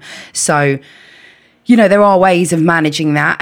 Um, it's really important if you go home at the end of the night at you know five o'clock shut it off. I make this mistake all the time which is that i was talk I, I started therapy again recently and i was talking to my therapist and i was saying you know it's a lot. I work a lot of hours. And she said what do you do to switch off? I said i read. And she said what are you reading at the moment? And i was reading a book about i was re- actually at that time i was reading Misjustice about how the British British law is failing people. And she was like, "Well, that's a book all about this stuff." And I'm like, "Oh yeah." I said, "I watch TV sometimes." She's like, "What are you watching at the moment?" And I was watching I May Destroy You, which is a program all about sexual assault and rape. And she was like, You're not taking any breaks, you're consuming it all the time. And I do that because I like to be knowledgeable. I like to research. I like to make sure that I've got, you know, up to date information but also it's incredibly important to have that conscious level of switching off. Do something completely unrelated. Look after yourself. Go for a massage. Um, do something fun. Read books that are just total fiction and have nothing to do with it. Watch TV programs like I've been watching Selling Sunset recently on Netflix, which is total mindless trash, but it's nothing to do with any of this. So it helps you to switch off from it. Um, there are other techniques like mindfulness, which are really helpful because sometimes you can get lots of invading, anxious thoughts about these things. That there was a number of cases that I had that I would take home and I would lay in bed at night worrying about what was happening happening to that child. And there's a couple of techniques. Like one is putting the thought in a boat. So if you literally you get a disturbing thought, you really don't like it. You imagine your you you yourself taking that thought out of your head and writing it down on a piece of paper. You just only have to imagine this. And then you imagine yourself folding up that piece of paper and putting it in a little boat on a stream. And you're sitting in front of this stream and you watch that thought float off down the river and you allow that thought to pass by just floating off down the river. And in all that time that you've taken to actually have that imagination of this river and this boat, you're actually not even thinking about the thought. You're thinking about that. And then you what you push the thought away another one that I used to use was putting it in a box. So I would take that thought and I would put it in a little box and then I would lock that box and then I'd put that box in another box and I'd imagine that box being different and then I'd lock that box and then I'd put it in a safe and then I'd lock that safe and then I'd put that safe somewhere else. So again, for that whole 5 minutes that I was imagining all these different secure boxes, I wasn't thinking about that thought. And then when the thought came, I would go, "Oh no, that thought's not here and it was in the box or it's down the river, it's gone." So, using mindfulness and different strategies to help you, um, you know, they, they do help. Um, so, but talk, stress release, and and don't get too worried about things that you can't control or that you can't do anything about. It does make you feel better to donate to organisations that are working tirelessly to to do all of this. Um, and it does make you feel better to know that you're actively doing something, but also you have to look after yourself. You have to be mentally able and ready and emotionally stable to be able to help anyone. So help yourself first. Don't become too consumed with these things. And if you are, therapy, meditation, mindfulness, just look after yourself.